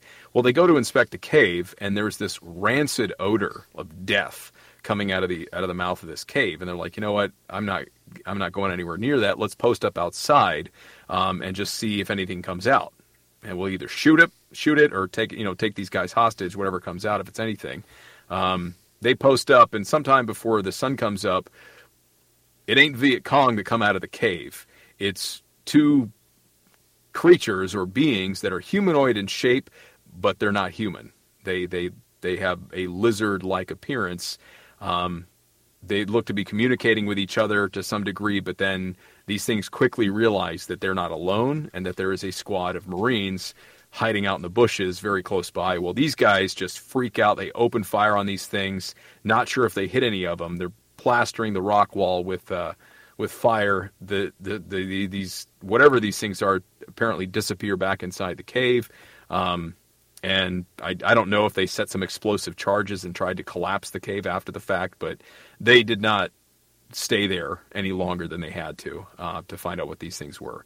Um, and but I found that's kind of the main story. But I found other, at least two other stories that one from a local man who lives in Vietnam, and he's done a lot of exploring around some of the more unexplored cave systems, and it really creates this interesting scenario where there's so much unexplored cave space, but some of these caves are so massive. They've got their entire they've got an entirely contained ecosystem.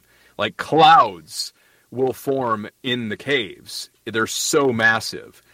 And it if there was something that you couldn't find in the in the Vietnamese jungle, it would make sense that it could be living in a cave like that.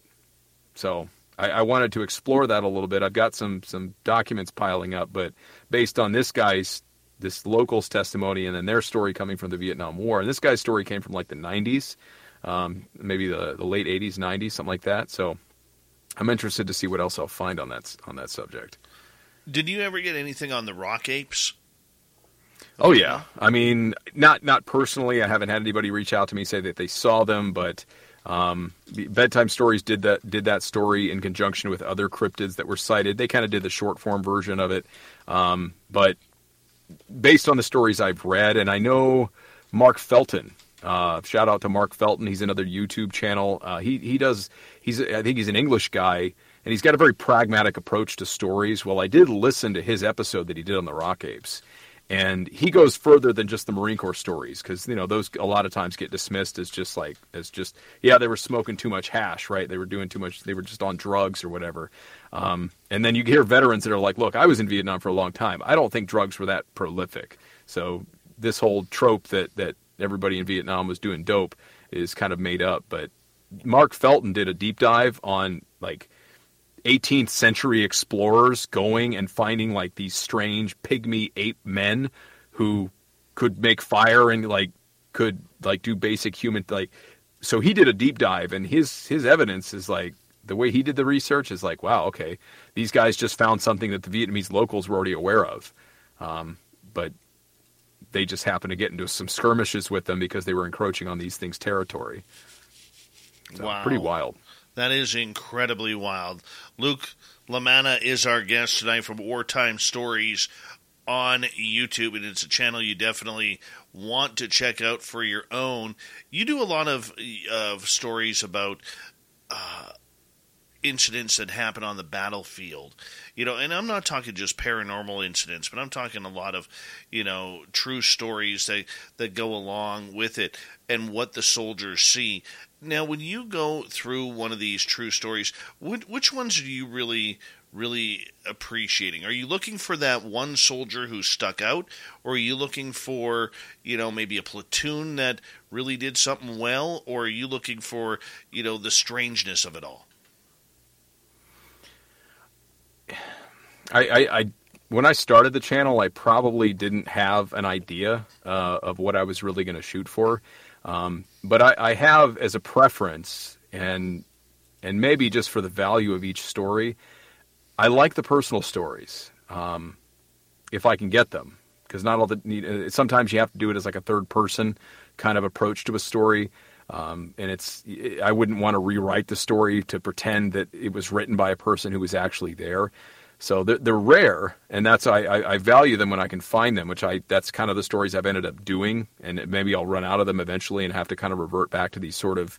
I don't, but I don't like the overview that's i mean you can there's a lot of youtube channels and plenty of documentaries where you can learn about why world war ii happened and all these things but like the individual soldier's experience that's what i've you know especially with people sharing their personal stories now of course like people i can actually reach out to and talk to and follow up with and ask them questions about their stories. Um, but if i can find other stories from like vietnam or world war ii or, or beyond um, I, I will definitely lean towards those. And certainly the stranger experiences. I mean, I it's not that I, I listen to war veterans talk about their combat experience and hey, you know, I was getting I was pinned down by a bunch of German soldiers or Japanese soldiers buried in a tunnel and I had to run in with a flamethrower. Like I've listened to those stories, but those aren't the stories I'm going to do. It's it's it's kind of a pun. Wartime stories is like bedtime stories. Bedtime stories being kind of the my, the sister my my bro, I would call them big brother, big sister channel because I'm the little sister, little brother, whatever you want to call it. But it's meant to be kind of those creepy campfire, you know, that you know stories that'll give you nightmares before bedtime. Uh, so the strange individual stories is what I'll focus on more right. more than likely. Talk about the ghost blimps. Ghost blimp.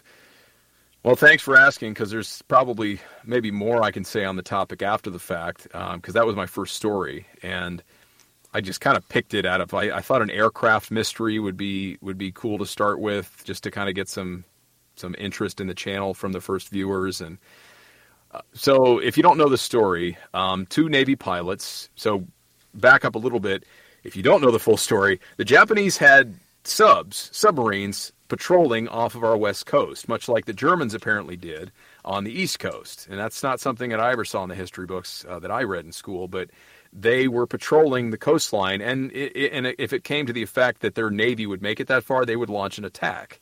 Um, but the, with the only about 12 subs, I think in total to their to their fleet um, after Pearl Harbor, right? They they they they moved to the the American West Coast. Um, they were just doing kind of skirmishes. Uh, you know, they didn't have a lot of firepower. Obviously, they were just maybe get sinking some some merchant ships, stuff like that. Well, because of the the imminent danger. Um, the, the U.S. Navy implemented this blimp program to have patrols of blimps, kind of you know doing routine uh, up and down the coastline to look down into the water for submarines. And then if they saw them, they'd drop a depth charge or they'd call in an airstrike and they you know they'd blow the crap out of the submarine. Well, two Navy pilots out of Treasure Island, which was a naval base in San Francisco, they hop on a blimp one morning, routine patrol. Um, there was going to be a third guy that they had to hop out because it was too heavy for the blimp and you know weight weight restrictions and everything. Well, they float out to the Farallon Islands, which are maybe 30 miles offshore, and they're just going to do like this loop where they go out Farallon Islands, they head north, and then they come back down the coastline.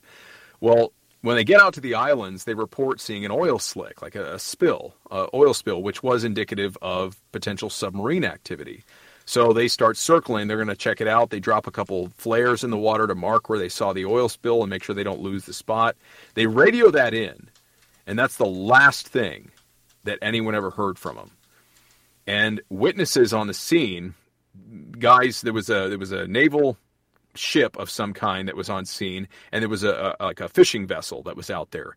And as soon as they saw this blimp start investigating and drop flares, they they they t- you know, hightailed it out because they're not we're not sticking around to wait for a, su- a, submarine to surface and to get caught in between a gun battle or, or get torpedoed. Um, they the last thing that they saw was that the, the the blimp was circling the area. It was dropping down low to the water, like they like the pilots were trying to get close enough to see something. And several hours later, this blimp crashes into the beach, uh, Daly City, just outside Daly City, which is just south of San Francisco. Um, nobody's inside of it.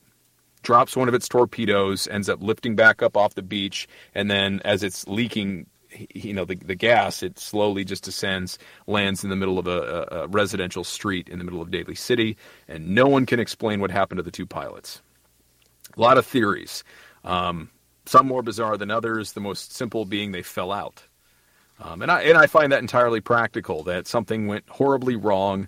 Usually, they would be wearing a harness that would keep them tethered to to the, the gondola, the you know the the, the, carriage yeah. underneath the, the blimp. Um, but why would they have both untethered themselves? Under what circumstances would they both have fallen out simultaneously? I mean, it, it's not entirely impossible. It, just user error. But these. It's hurricane season. Flood insurance can help you avoid paying out of pocket for costly damage. It's time to trust your instincts. Get flood insurance and protect the life you've built. Visit floodsmart.gov. Seize the day. Wouldn't you rather freeze it?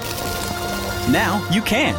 Because now, when you order anything off the McDonald's app, you can get a medium frozen drink free, like the frozen Fanta Blue Raspberry or Wild Cherry. It's the freeze for all deal. Now, get a free medium frozen drink when you order anything off the McDonald's app.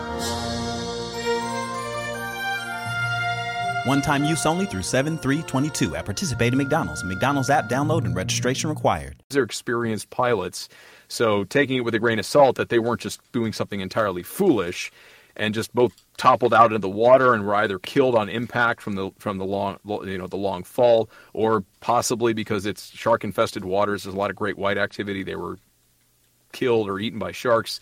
Um, but the issue I had with the story and this could be a a result of just mistelling the story over years I went through every documentary I found on it and there was something that didn't add up, and that was that the the eyewitnesses are reported as watching the blimp fly in a controlled manner away from the Farallon Islands. Like these two boats that were still out there at a distance, they watched the blimp leave. It's not as if it just drifted, you know, lazily like they fell out. It was as if it was being piloted. And then they, they scrambled planes to go look for this thing, and these planes apparently reported seeing the blimp flying over the Golden Gate Bridge back toward Treasure Island only several minutes before it was crashing into the beach. And I did and I did an analysis of this in my video. And I said, look, if all of these things happened according to how all of these reports line up and all these reports are accurate, which I, I mean, I can't tell if they're not, why am I getting conflicting information?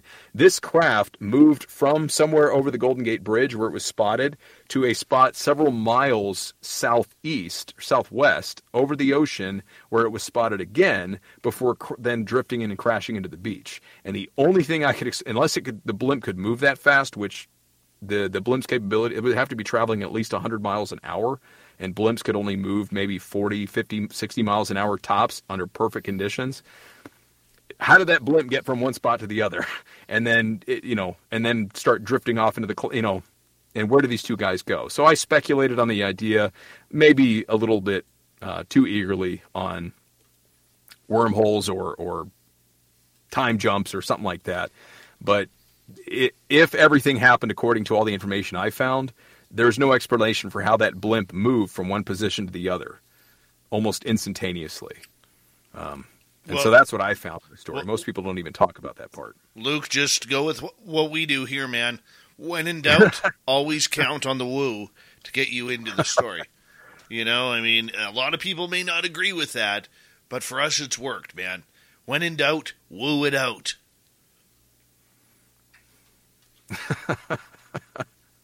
it works. What can I say? We've got just under uh, two and a half minutes, or just over two and a half minutes left with you tonight. And I, I want to say, man, this has been just a wonderful show. You're you're an incredible storyteller, and you are someone who I could see very very soon hitting that hundred thousand mark on YouTube and and getting your first plaque. You're way ahead of us, man. way ahead of us. you know, how much fun for you is it to work on your own channel and just ride it out and see the responses you're getting from your success? I mean, I'm just grateful that people even watch the show. Um, I, you know, I'm, I, I, you probably, you never really get how people see you when you're doing it. So I'm just grateful to have a, a job that I, that I enjoy doing.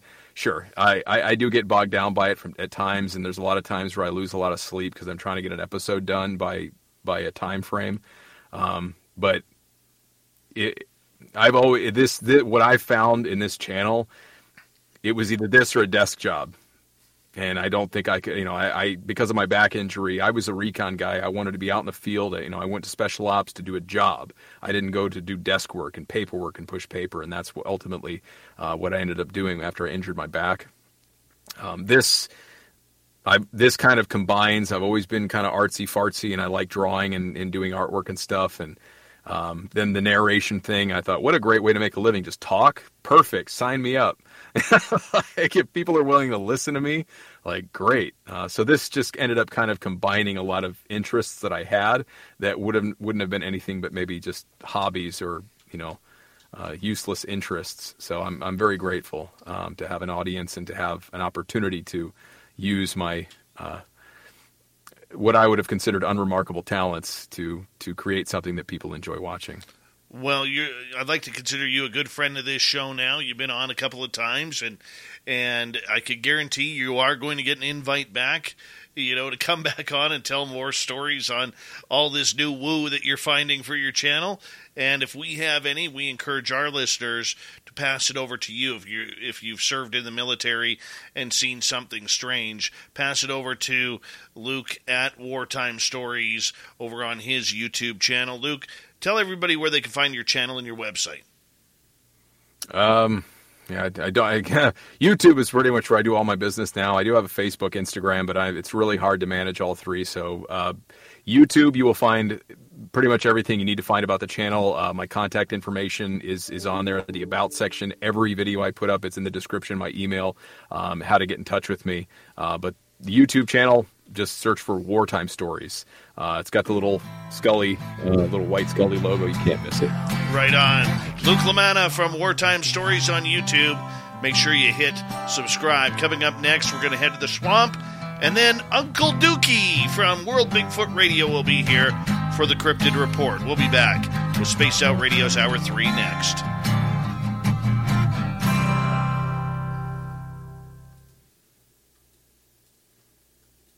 Great job, my friend. Great job. Thank you so much. You bet. Yeah, and I, like I said, I encourage all of our our uh, listeners to come on and uh, and hit subscribe on your channel. So appreciate you taking the time, and we will let you go and get some rest because I know you probably got a lot of editing to do tomorrow, like usual. Oh, yeah, yeah. Yeah. I'm trying. I'm trying to get to bed earlier. Usually, I'd be up to like 3 a.m. working on audio, but yeah, I'm trying to fix my sleep schedule because it's not healthy. Um, I know what that's like. Trust me. All right, my friend. Yeah. You take care, Luke. God bless you guys. Thanks for being here. Thanks again, Dave, for having me. Right on. We'll do it again soon. Luke Lamana, everybody from Wartime Stories. Go hit subscribe on his channel.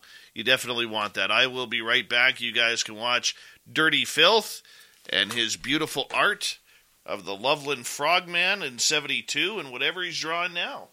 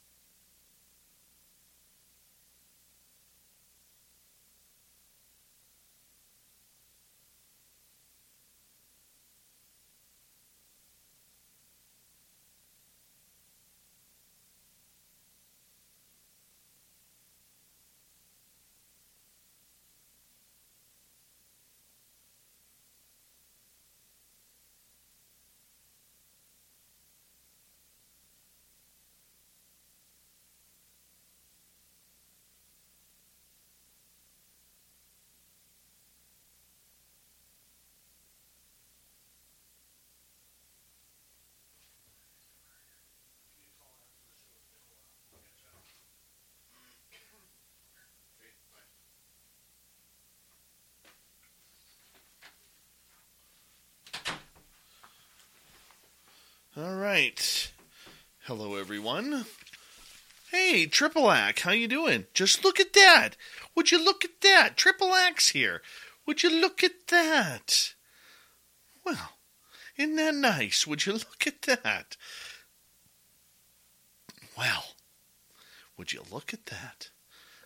Triple Axe has arrived.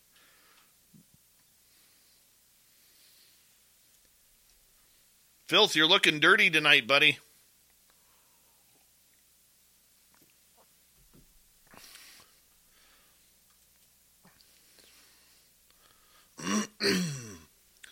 All right, we got about uh, 30 seconds. So thank you to Thomas times two, Dry Toast, Hector, Mr. Cowley, Donna, or Donnie, pardon me, uh, Surf Jer, and Nicole for the amazing super chats.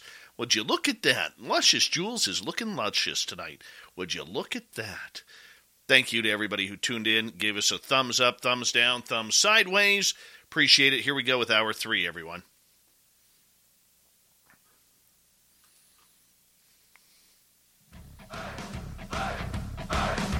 Would you like to connect with us? Head to spacedoutradio.com for all your latest show info.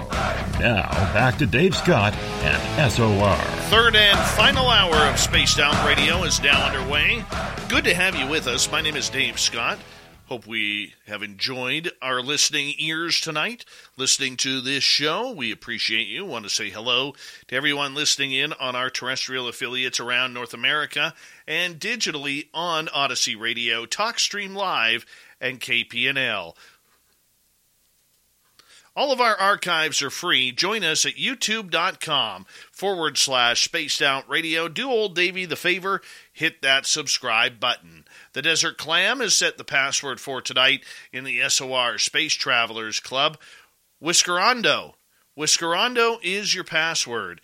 Use it wisely, space travelers, as the clam sets the password each and every night right here on Spaced Out Radio. Our website is spacedoutradio.com.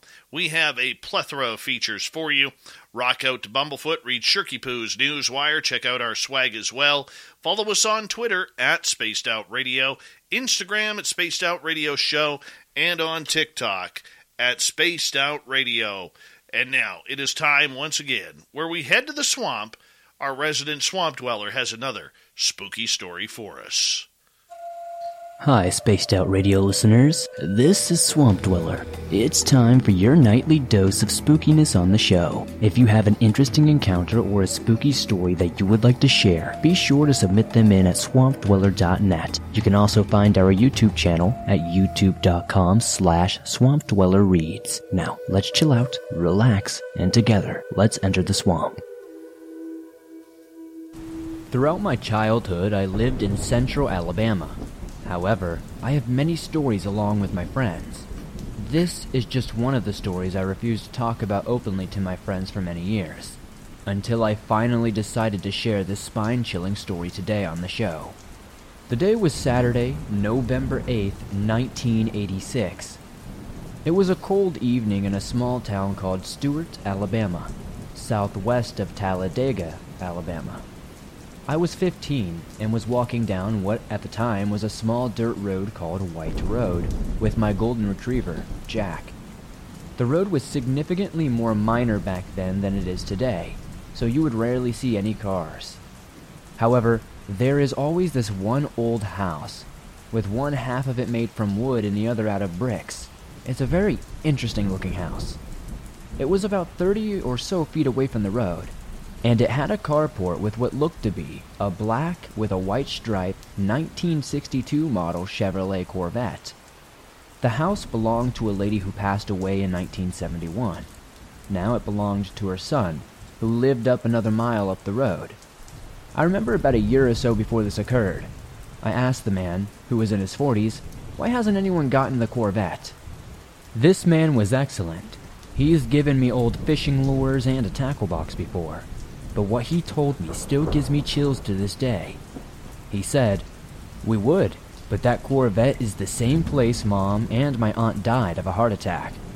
I remember making a response something along the lines of, I'm so sorry for your loss, or something along those lines. But then I dumbly asked him, So, you want the car to stay in their memory? he responded. No, it's because I do not dare get near that house. I asked him why, and he never would tell me. And before I left, he said something like, Stay away from that place. I don't want anyone else getting hurt. After that talk, I didn't even want to go around that house, as I had never really gone around that house but once or twice before. But one day, about a year after this, I decided to walk past it, and my curiosity got the best of me. Jack began to bark and growl, as I had never heard before. He had never done that time. He had also never done that in the times we had walked past it before. But it was different. The whole atmosphere was eerie. It was dark and cloudy that day, and rather cold, and it didn't help that we were surrounded by deep, thick woods for miles upon miles. So, we were smack dab in the middle of the Alabama wilderness. You see, the area has definitely developed more since then, but is still relatively rural. As it was getting later by the minute, Jack began tugging on his leash, so I slowly began walking over toward the house. Jack grew louder and louder the closer he got. Then, when we reached the Corvette, he stopped and started sniffing. I looked to my right to see a door that had fallen over, and I could see halfway into a very dark house, with what looked to be a broken mirror at the end of it. Jack walked to the other side of the car, and then turned his attention towards the door. It was almost as if everything froze. Jack didn't move for a solid 10 or 15 seconds before he let out the most profound, loudest growl I had ever heard in my entire life. I've never heard a dog make this noise before. It was so guttural and primal. He never barked, and he continued to growl and slowly began walking to the doorway. What seemed to be about five to ten seconds between each step.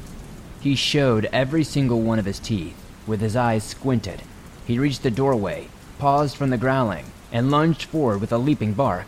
I almost fell to the ground and barely hung onto his leash. He then barked repeatedly, I ran over to him, only to look up and see a figure in a white dress in that broken mirror, with distorted, wrinkly hands and very twisted long hair. I couldn't see it physically, but only in the mirror. I froze with shock and terror, blinking again and again, but the figure remained there. Blinking again and again, yet the figure remained there. I grabbed Jack's collar and ran off the porch with Jack behind me, back onto the dirt road and into the wilderness. As everything got dark, I could barely see. After I got to the road, it sounded like two women were yelling, She needs help! I don't remember much after that. I just remember tripping and falling over a wooden bridge that crossed the small creek that I had to go over. I got back up, grabbed Jack's leash, and ran some more. I do not doubt that something would have happened if Jack and I had gone into that house. To this day, I dare not go down that road. Even though the man told me that he would finally demolish the house, I refused to go anywhere near it. I don't want anyone to have a similar experience. Only you know the words cannot begin to describe the fear when you see or hear a strange figure. Like I said, this place has been developed a bit since then, but it is still very rural, and there is still a lot of wilderness around. But I don't know. There's something about that place that was just evil. Wow, another great one from the Swamp Dweller. You can find his channel on YouTube at youtube.com forward slash Swamp Dweller Reads. We bring in another spooky story each and every night here on Spaced Out Radio, and we love it when the Swamp Dweller scares the daylights out of us each and every night. Pun intended. All right, it is that time once again where it's for the Cryptid Report. From World Bigfoot Radio, we got Super Duke, Dookie Sullivan.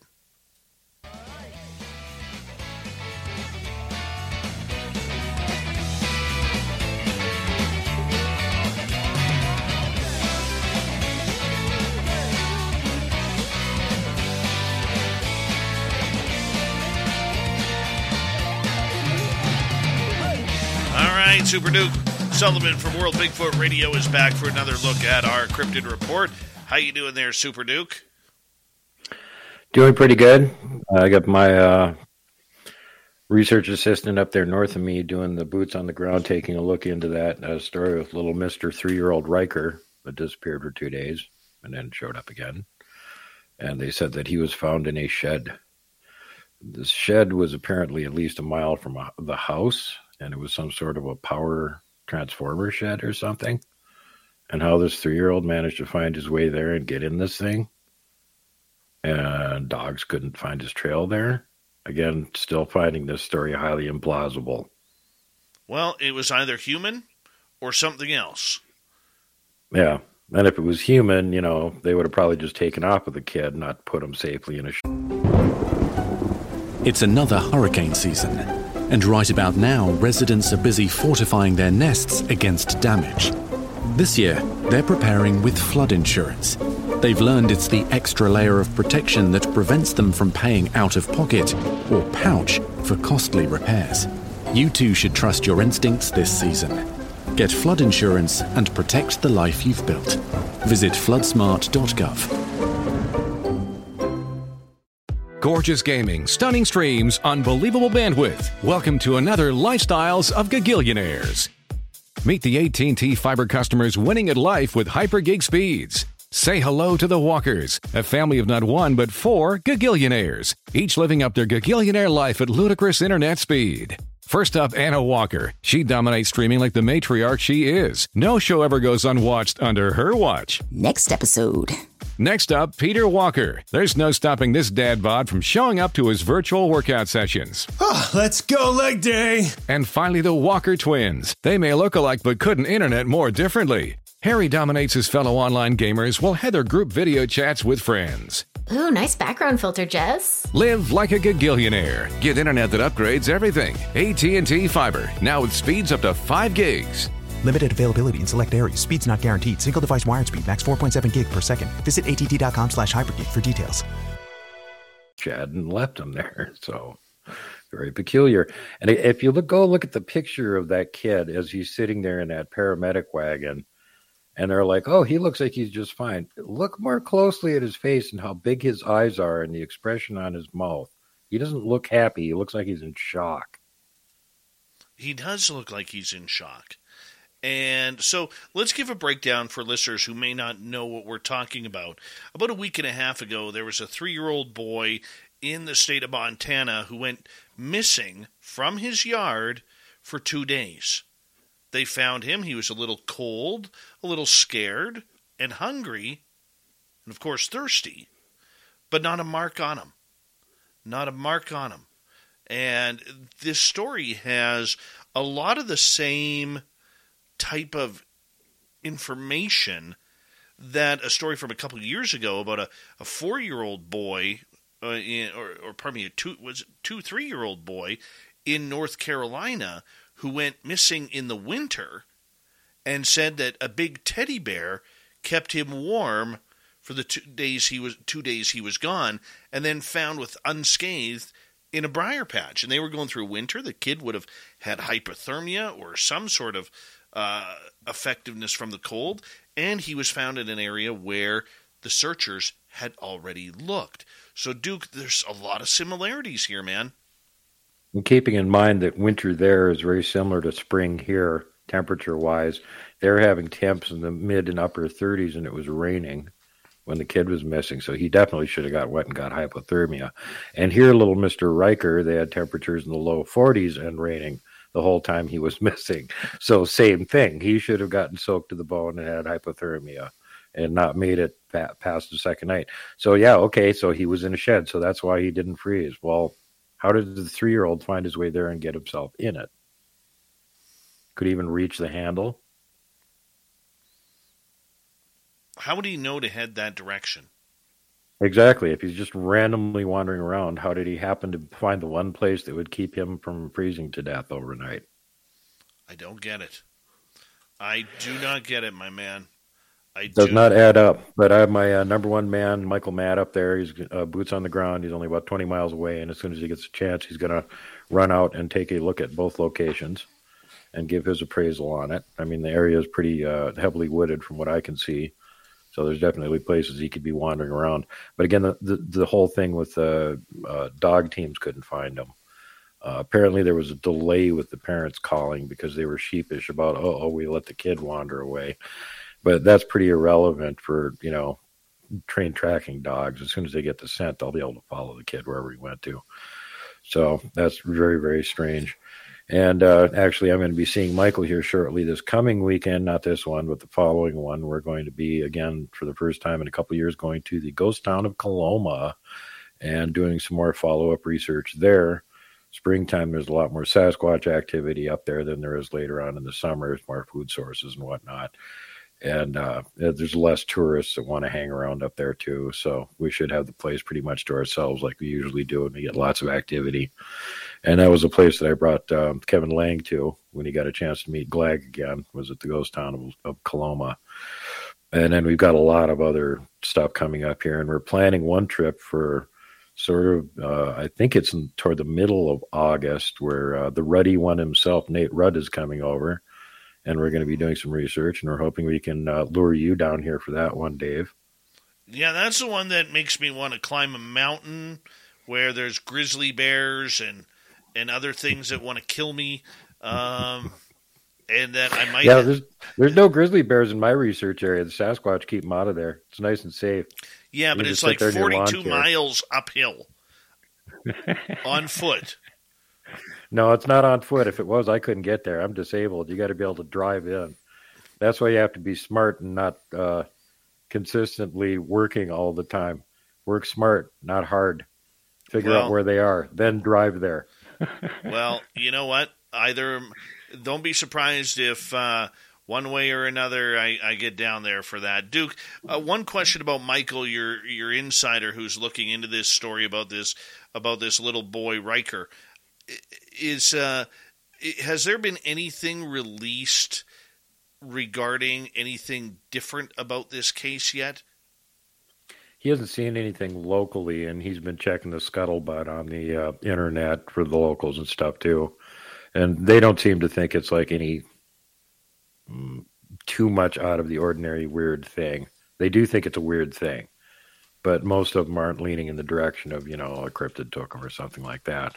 I saw uh, something on a YouTube channel earlier today where somebody else had done a look at it because somebody told him to go look at it and he didn't have much of anything other than the information that I just gave you you guys tonight, which Mike has already confirmed for me. But uh, yeah, the whole thing seems kind of peculiar, and just you know, look at the look on that kid's face in that picture. You know, he's not. he don't look happy to be rescued. He looks like he's in shock. His eyes are huge. Well, let's see if Mike's the type of guy who will go knock on their door in a couple months when everything is settled down. Because I, I just want to to believe there is something more to this that we are missing, and it may might be my own hope, but I, I'm hoping. Well, it ain't that far away from him, so he's going to go over there and take a look at it. You know, from the on the ground standpoint, whether he interviews the parents or not, he can go right to where their house is, and he can go right to where the kid was found, draw his own conclusions. Right. You know, Brown Dwarf actually brings up an interesting comment in our chat room. The boy's eyes look like what David Paulides describes when kids are found. Yep. Yep, that's kind of why I'm making an issue out of it. For those of you that are interested, go take a look at that kid. And that's not. Uh, I'm so happy to be found. That's like ah. yeah, the kid looks traumatized. And He granted, any child would from being lost in the woods at that age. I mean, the child is going to need counseling. Let's let's be honest. You know, that that's scary. The nightmares are going to last for years for that child. hmm That's just if it was a normal situation. Yeah. Well, thank you for the update on that, Duke, and uh, we really appreciate it uh, very much so. And I know you're going to keep on top of that one. I will be. There's a whole lot of stuff coming up here this summer. Like I said, uh, Nate Rudd's coming over. I've got several luminary researchers from the South coming up. Uh, William Lunsford's coming up again, and he'll be on my show tomorrow. I'm putting out a short subject where I got Eric the Adventurer, who was also up here with uh, William when he was here, was down there visiting him last December Yeah. and was with him when he was at Boggy Creek. And this is the Fouke Monster Hunter on the ground, boots on the ground at Boggy Creek. And what he's doing is checking an area where there's not only are there Sasquatch, but there's way too many wild pigs. And the feral hogs are all over the place. So the local uh, game uh, wilderness people, or you know, whatever DNR, whatever they call them down there, they have set up these traps to trap the wild pigs. And then when the wild pigs get stuck in the trap, they show up and they trank it or shoot it or haul it away, whatever they get rid of the wild pig. And now, as William will tell everybody about, recently they've been showing up to this, these traps, and clearly they were triggered, and there was a pig in them, but somehow there's no pig in them. Somebody's picking up the pigs and taking them away before they can get there and do something about the pigs that they've been trapping. and we got a pretty good idea who that is that's getting free bacon dinner all the time, thanks to the DNR trapping pigs. Your guest earlier tonight was talking about stuff in Vietnam, and uh, that you know I've heard lots and lots of those stories because I'm just barely old enough that uh, I wasn't included in the draft in Vietnam. It ended just shortly before I became old enough to go over there.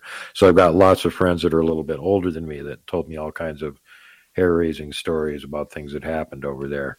And one thing that does come through that they will tell you that you generally they don't talk in you know regular people about it is the rock ape thing. And there were quite a few sightings of rock apes over there, and it seemed like there was this one central area that the people didn't really live in, but because militaries have to be thorough about grabbing all the land in an area, it necessitates you move in a military force to grab this isolated area of land in the middle of nowhere so the enemy can't get it. Well, guess who lives in this isolated area of land? The rock apes, and they don't like either side intruding. So they had very hostile and aggressive behavior toward both sides, apparently. And there was one area where they had built a base out there to use as a helicopter area for bringing people back and forth predominantly. And they were having trouble holding it because the enemy kept coming in and uh, mortaring them and attacking them, whatnot. And so at night they would have to send a sniper out, and they had you know blown up this whole giant area around where the base was to clear away all the vegetation and everything to make uh, clear lines of sight so people couldn't easily sneak up on the base. But nonetheless, at night they would try and sneak through this blasted wasteland and crawl up close enough to the base to get you know uh, Viet Cong snipers up there and shoot troops that they could see moving around. So we had to have counter snipers that we would send a ways out from the base into the darkness to sit in the blasted wasteland and watch to see if any other snipers were coming from the enemy side, crawling carefully and silently through the blasted wasteland to get close enough to take a shot.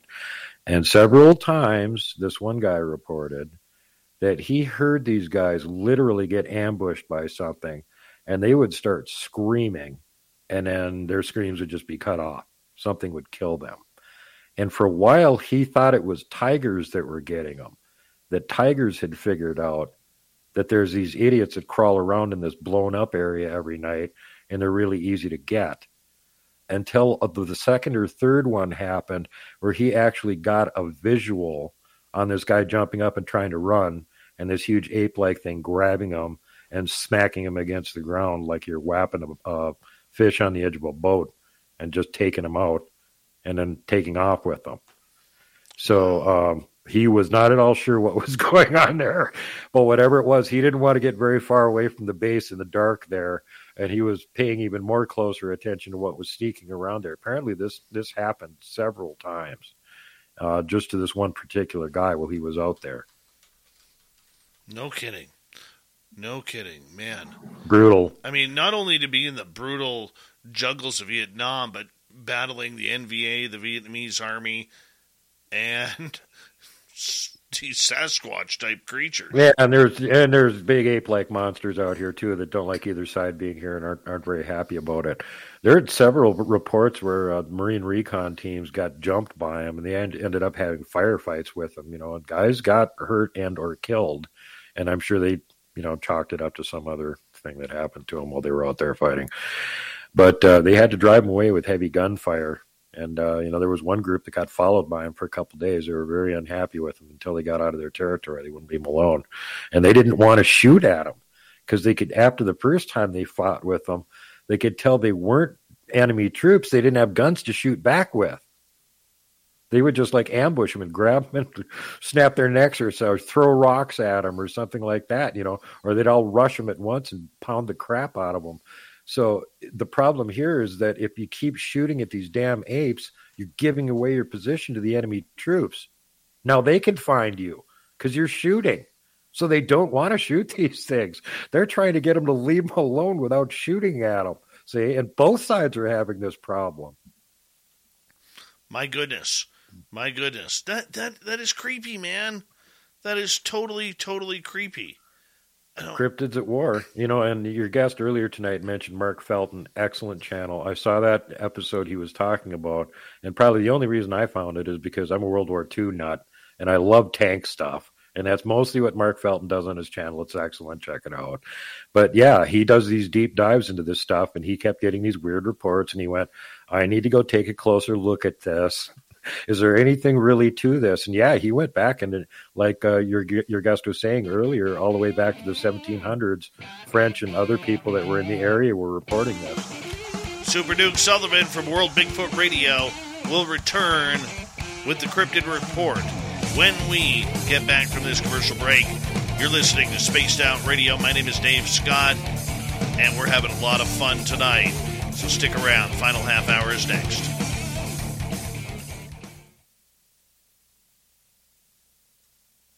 Hi, Terry Brown. Hi, Andrew and Tina Spears.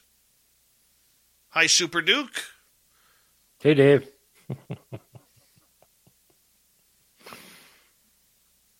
Yeah, I got scary Bigfoot stories from the deep south after this. And I also got a giant story from Vietnam that I could tell too. All right, we'll have about uh, just under 20 minutes for you. No problemo.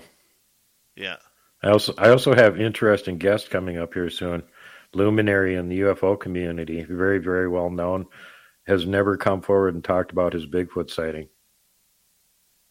Oh wow! Ever. Yep, you'll like that one, Dave. That Take does time. sound cool. that does sound very cool. Very cool. All right. Super Duke just stepping away there. Let's take a look at Dirty Filth's art tonight, shall we? Well, Dave gets a download of gibberish from the Tic Tac. My eyes are bulging. And uh, I see we got, I was downloaded with some binary code. And then the Loveland Frogman from 1972. He's looking lonely and sad because nobody will pull over and, you know, share a cocktail with him. Hey, Wham Bam Ham, how you doing? The Dirtith Filthith producing some fantastic art once again here on Spaced Out Radio.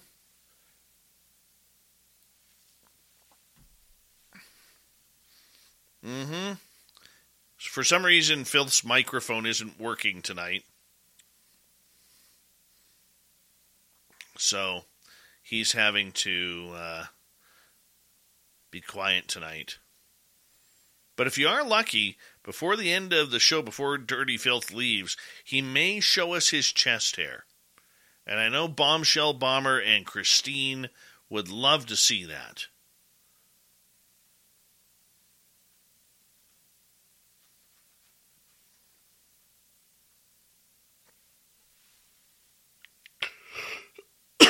Excuse me.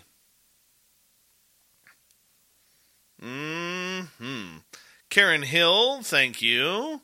First time listener. Well, thank you for subscribing. Very much appreciate that. Very much appreciate that, Karen Hill. You can be a regular. We are here seven days a week for your listening entertainment. Seven days a week.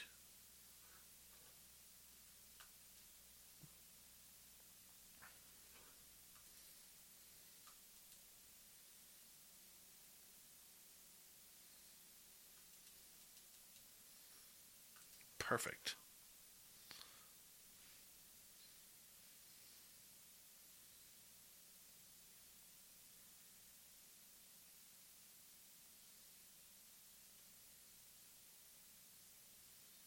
Mm-hmm. Hmm.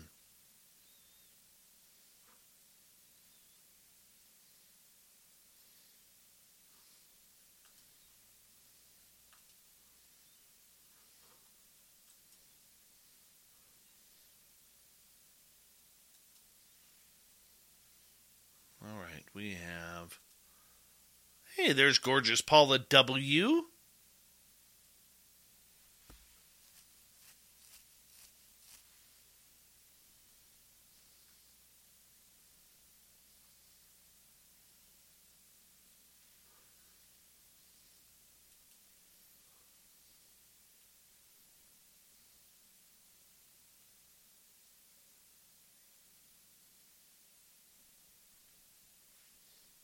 right, we got one minute, guys. One minute.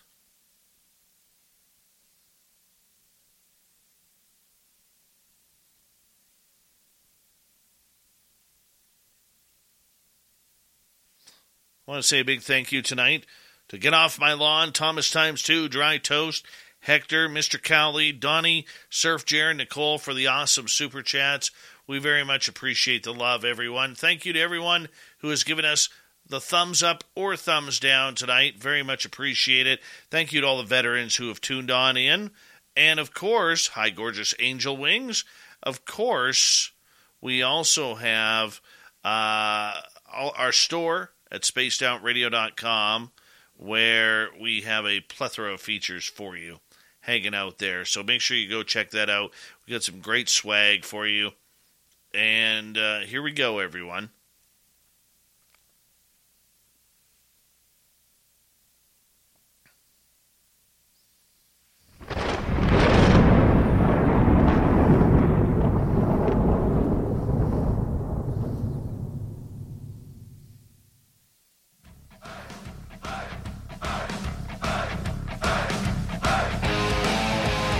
We've rounded third. We're heading for home tonight on Spaced Out Radio.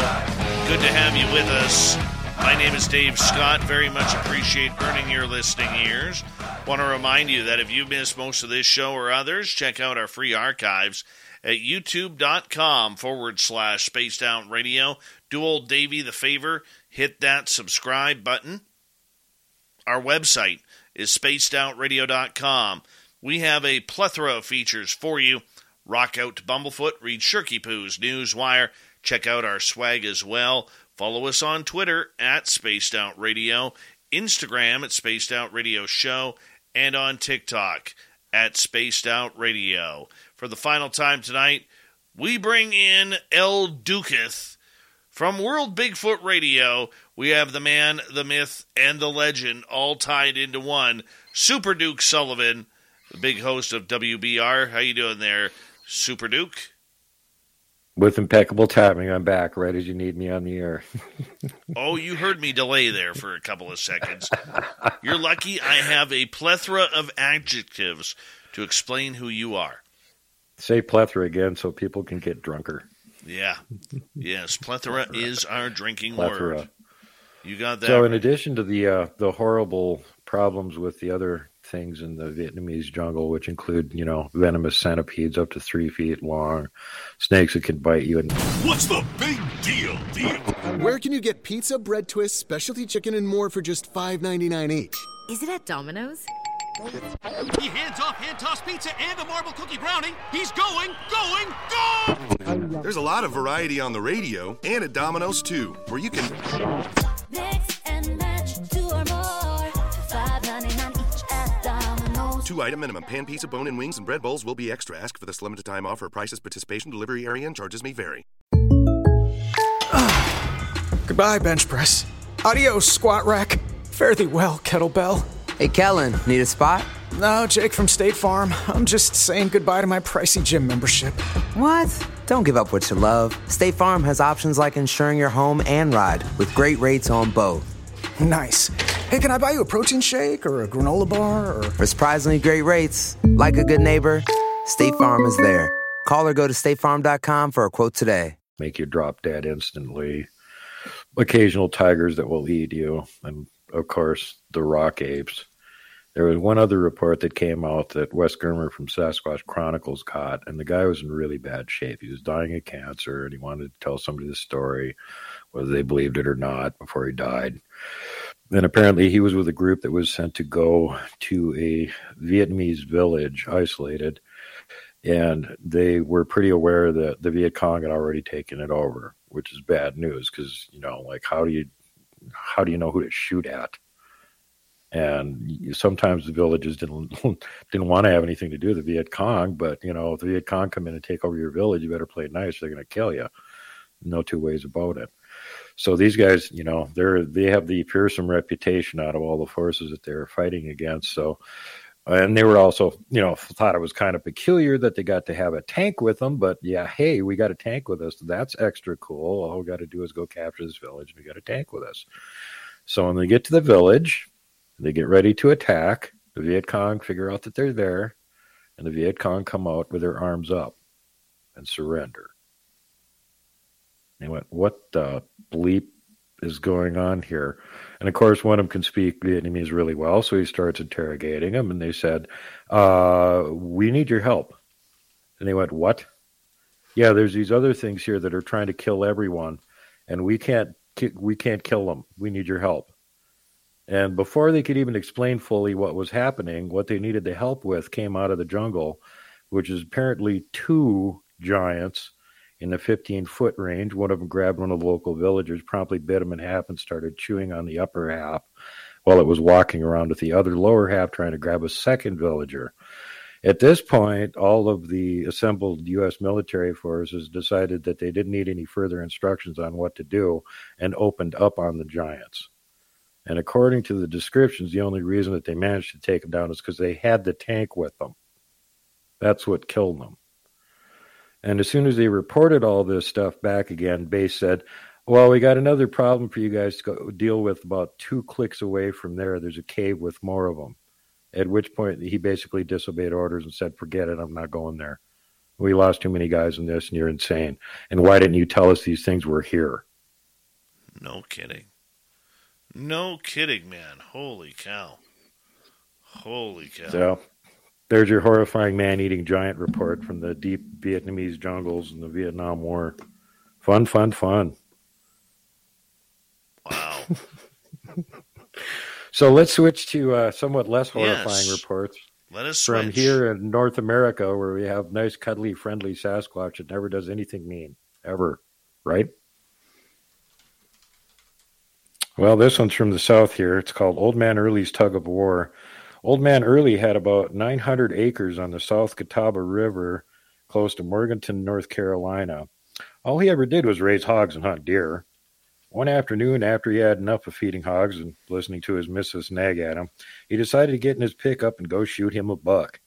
He had left plenty of corn out close to the thick rhododendron bushes on the north end of his property and figured it was high time to get that eight point buck that was pawing up the ground there, marking his territory. He climbed out of his pickup at about 4:30 p.m. around 100 yards from his deer baiting area and just settled down behind a blind he had built. Not, not long after he got settled in, he heard and saw the biggest buck he had ever laid eyes on. He slowly tightened his 30 his grip on his 30-30 Winchester, placed his finger on the trigger and scoped in for the kill shot. Old man Early was a crack shot, crack shot, and when he felt for sure, boom, the big buck dropped graveyard dead and only kicked a few times before there was no movement at all. Early put his gun in his pickup, put on his gloves, and was ready to drag the deer back to the truck to claim his prize. As he approached the deer, he heard a rustling in the bushes behind the big buck. He did not think too much about it and just reached down to get the back legs of the deer and to drag it. He had only dragged the deer about five feet when he felt the deer pull him back in the opposite direction. Surely, he thought, something was just not right here. He slowly turned and saw a large black figure and two black hairy hands pulling on the deer's antlers, dragging in the opposite direction. Early did not want to give up that easy. He tugged again, thinking he was dreaming, that this was not real. It was the last thing Early remembered. He woke up at one o'clock the next morning, naked. All his clothes had been ripped off him, except for one sock and one of his boots that was still on. He crawled to his pickup, called for help, and was treated for a mild concussion. Despite many bruises and cuts to his body, he was released the next day from Catawba Medical Center in Morganton. Early did not want to talk to authorities about his encounter and only discussed it with a few of his old deer hunting buddies. When he went back to his property, he found where something had dragged the deer high on the mountain ridge, placed the deer off the ground in a huge oak tree, and had eaten both hindquarters off clean to the stump. Old man Early never set foot in the woods again. Now he just stays at home with his wife and still raises hogs. And we also have the story of the ape man of Buck Creek here. Buck Creek runs in another set of mountains uh, the, near the Blue Ridge Parkway and Curtis Creek. He uh, got this, re- the author here got the report from a, a woman nearby. She said her friend had just got back from World War II as a highly decorated veteran and had a reputation as a great hunter in and around McDowell County. He had heard the story of a monstrous type ape that lived behind a waterfall up Buck Creek. Buck Creek starts the parkway and winds up its way toward Lake Tahoma, where all of the uh, more affluent people live.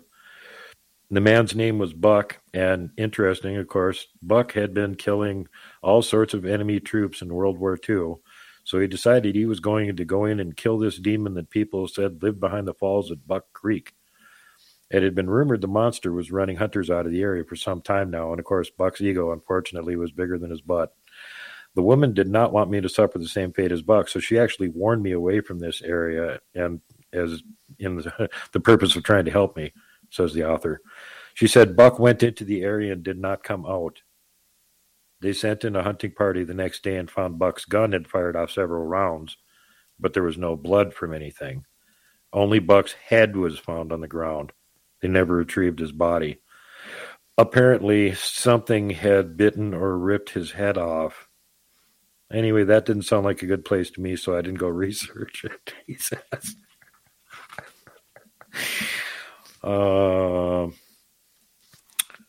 honeymoon for the neighbors. My goodness. This one is interesting. A honeymoon story. My sister told me an interesting story about a young couple who moved about two miles from here on a mountain on the other side of Highway 70. It was their honeymoon evening. The week before, they had a small bulldozer push in a road and flatten out a place for a double wide trailer. Everything was so romantic. All their dreams were coming true. They had bought an acre at a rock bottom price, had a new home, and to top it off, a new life with each other. When they arrived, Jimmy didn't pay much attention to the old woman who lived nearby on the mountain. When she told him there were all kinds of varmints in those woods, he just kind of laughed. After all, he'd only asked her about the deer hunting on the mountain, although it did seem to him that her answer was a little weird. That evening was so perfect for the two of them. They had just gotten married. There was a small fire burning in the fireplace. They had a bottle of chilled champagne, and Jimmy had just finished making love to his new bride. All they could hear was a few crickets singing out a new melody to them. They were in love in their new home, and with their home and with each other. Then terror came seemingly from nowhere, like an evil dance by a witch doctor. Melanie looked at Jimmy. Jimmy, there's something scratching on our bedroom wall. Honey, do you hear it? Yeah, I hear it, but what in God's name is that?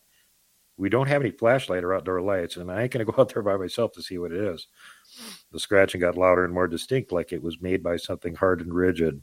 Suddenly, it seemed like it was coming from up and down the whole length of their new trailer house. Then it stopped abruptly and lapsed into silence for about two minutes. Relaxing, Jimmy said, It's all right. It's probably just a dog. Melanie was relieved and kissed Jimmy on the cheek. But then the terror from hell came back with a vengeance, this time pushing on the walls.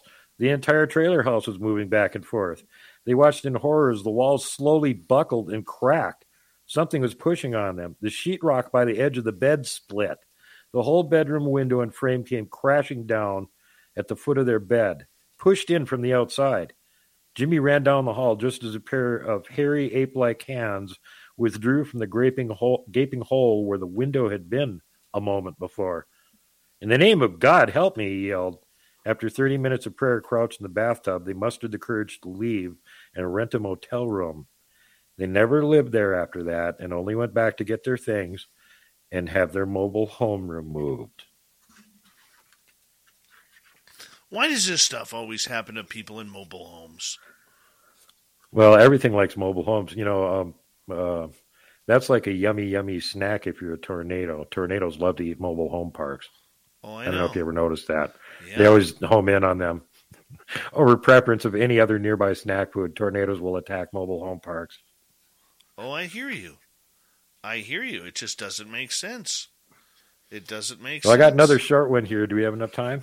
We have about four minutes, four to five okay, minutes. we can get we can get through this one. This one's from down in the Big Thicket in Texas, and uh, scary, scary. Back in the early 1920s, when they first laid the oil pipelines through Texas, Mr. Petrie had a job horseback riding along the way of cleared uh, the right of way cleared from the woods to check the pipeline for leaks. And of course, we still do that today. We just don't horseback ride it. At the time, this is the best way to do the job, and he was the first to do it in these parts. One time, he was a few miles west of the Country Sour Lake Highway, not far from where the pipeline crosses Little Pine Island Bayou, when his horse started to act funny. He was getting fidgety, wide eyed, and nervous, like it was sensing some nearby danger, and it started to buck. Petrie was about to lose control of his horse, so he dismounted and tried to calm it down. The horse bolted away from him and headed off down the pipeline. It only got about 20 yards when something came out of the woods and grabbed it. The thing looked like a huge, hairy man over seven feet tall. It was naked and completely covered with long, shaggy hair like an ape and had a barrel chest. While Petrie watched in terror, the monster wrapped its enormous arms around his horse, twisted its head, and broke its neck. Mr. Bazan said her father was never able, oh, excuse me, Miss Bazan said her father was never able to forget the terrified whinnies and cries from the horse. Naturally, he feared for his own life, but after the horse was dead, the thing didn't threaten him. It just turned and stared at him before it dragged the horse into the woods. This gave him a chance to get a good look at it. There was no mistaking what he in his horror had seen with his own two eyes. And finally, in the mid 1990s, when this young man, Chris, was in his middle school and his family lived in a mobile home on land they owned out in the Trinity swamps, his parents were usually up and off to work before dawn, and Chris would have about an hour to get up after they left and get ready to go to school. One morning after his parents had left, and about five minutes after he woke up, he heard a loud bang on the side of the trailer. Again, the trailer toward the front. He could not imagine what could have delivered such a blow, which literally shook the entire trailer house. He got up to investigate and walked toward the front of the trailer from his bedroom and back. As he passed a window in the kitchen, he could hear something outside making a commotion in the dark. Slowly, he pulled back the mini blinds and found himself staring face to face with what he described as a hairy man shaped being with huge glowing yellow eyes. Stunned with terror, he dropped to the floor and crawled back to his bedroom, where he grabbed his shotgun and lay in his bed, clenching it, fearful the creature might try to break into the trailer, and doubtful whether his gun was of big enough gauge to stop it. When daylight finally came, he cautiously went outside, still clenching his shotgun, and found evidence something had been there. There were no prints, but the ground was disturbed. Judging from the height of the kitchen window and the fact the trailer was set about two and a half feet off the ground, Chris estimates the thing he saw had to be close to seven feet tall. Wow. Wow. That's just crazy talk right there. Just and those stories, thanks to uh, Tom Burnett and Rob Riggs in the book Bigfoot, who chronicle a lot of the uh, encounters and stuff down in the deep south and Texas area. Interesting book. Well, that is very interesting. Super Duke, thank you for another incredible report tonight on the UFO, uh, pardon me, on the cryptid report. And we will talk to you in a couple nights' time, my friend. yep. See you back here on Thursday, guys. All right, there's Super Duke for World Bigfoot Radio. Let's get to Shirky Poo's news, shall we? What It's time for Shirky Poo's news. All right, Shirky Poo's news coming in strong, coming in hot. All right, China says its giant Sky Eye telescope may have picked up signs of alien civilizations, according to a report by the state backed Science and Technology Daily, which then appeared to have deleted the report and the posts about it. The narrowband electromagnetic signals detected by Sky Eye, the world's largest radio telescope, differ from previous ones captured, and the team is further investigating them, the report said, citing Zhang Tongji, chief scientist of the extraterrestrial civilization uh, search team uh, that is co founded by Beijing Normal University the National Astronomical Observatory of the Chinese Academy of Sciences, and the University of California, Berkeley.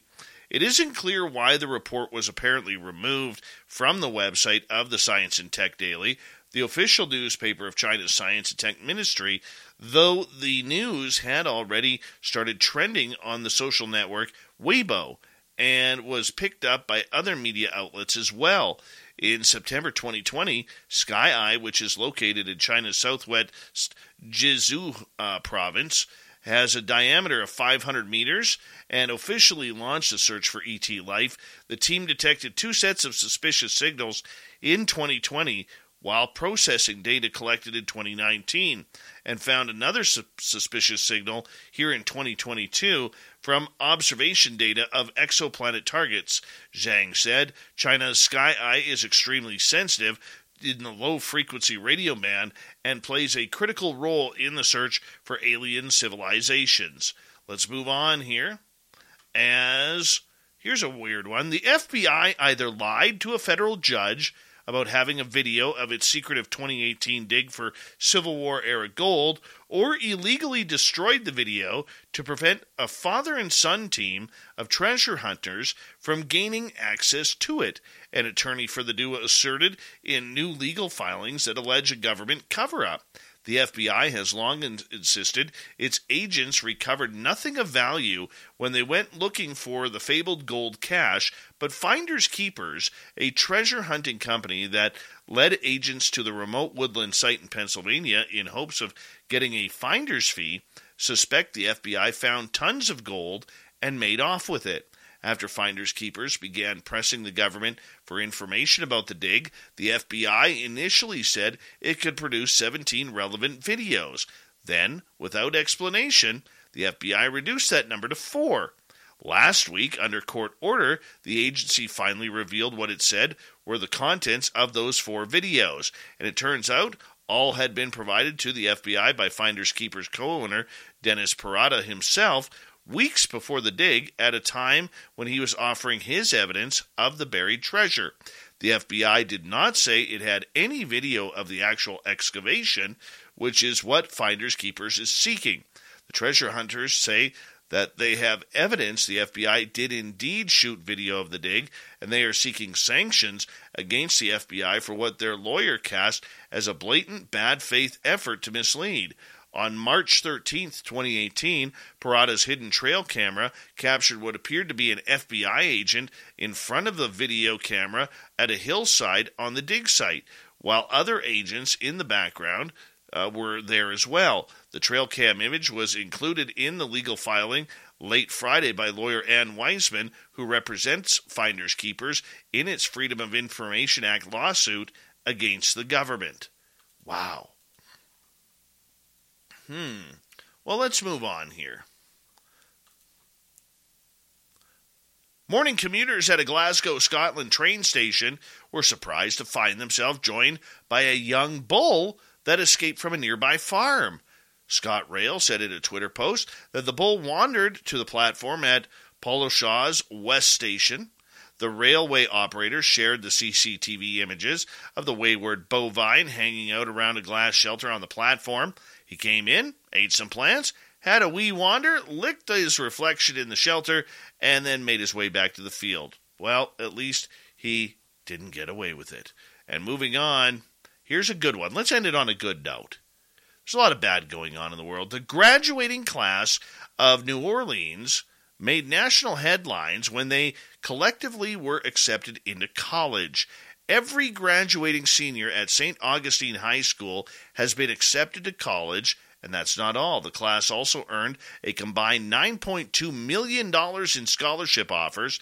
The school's director of uh, communications and marketing, Mel Cordier, said 99 graduates in the class will enroll in a college or university. One graduate is entering the military ranks. A clip was posted by a mom of one of the seniors as the kids celebrated in full cap and gown. The mom said, It's late, but I don't care. The world deserves to see this boy and his joy. Congratulations to every student in the graduating class who got a scholarship.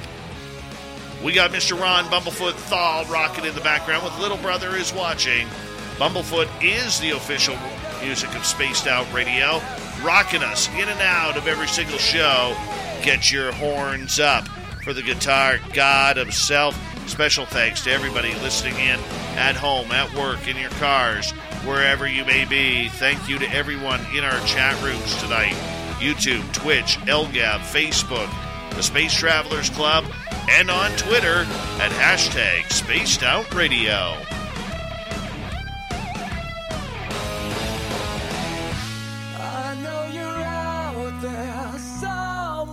Remember, this show is copyright by Spaced Out Radio and SOR Media Ventures Limited.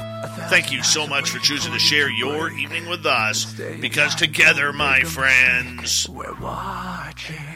We own the night, Mr. Bumblefoot. We need a favor. We need you to take us home.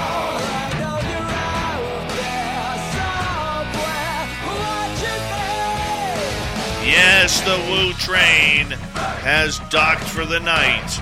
But soon, my friends, we shall ride again. Your seats are always available. Your tickets never expire. And if you want to bring a friend, we've got room for them too. Good night.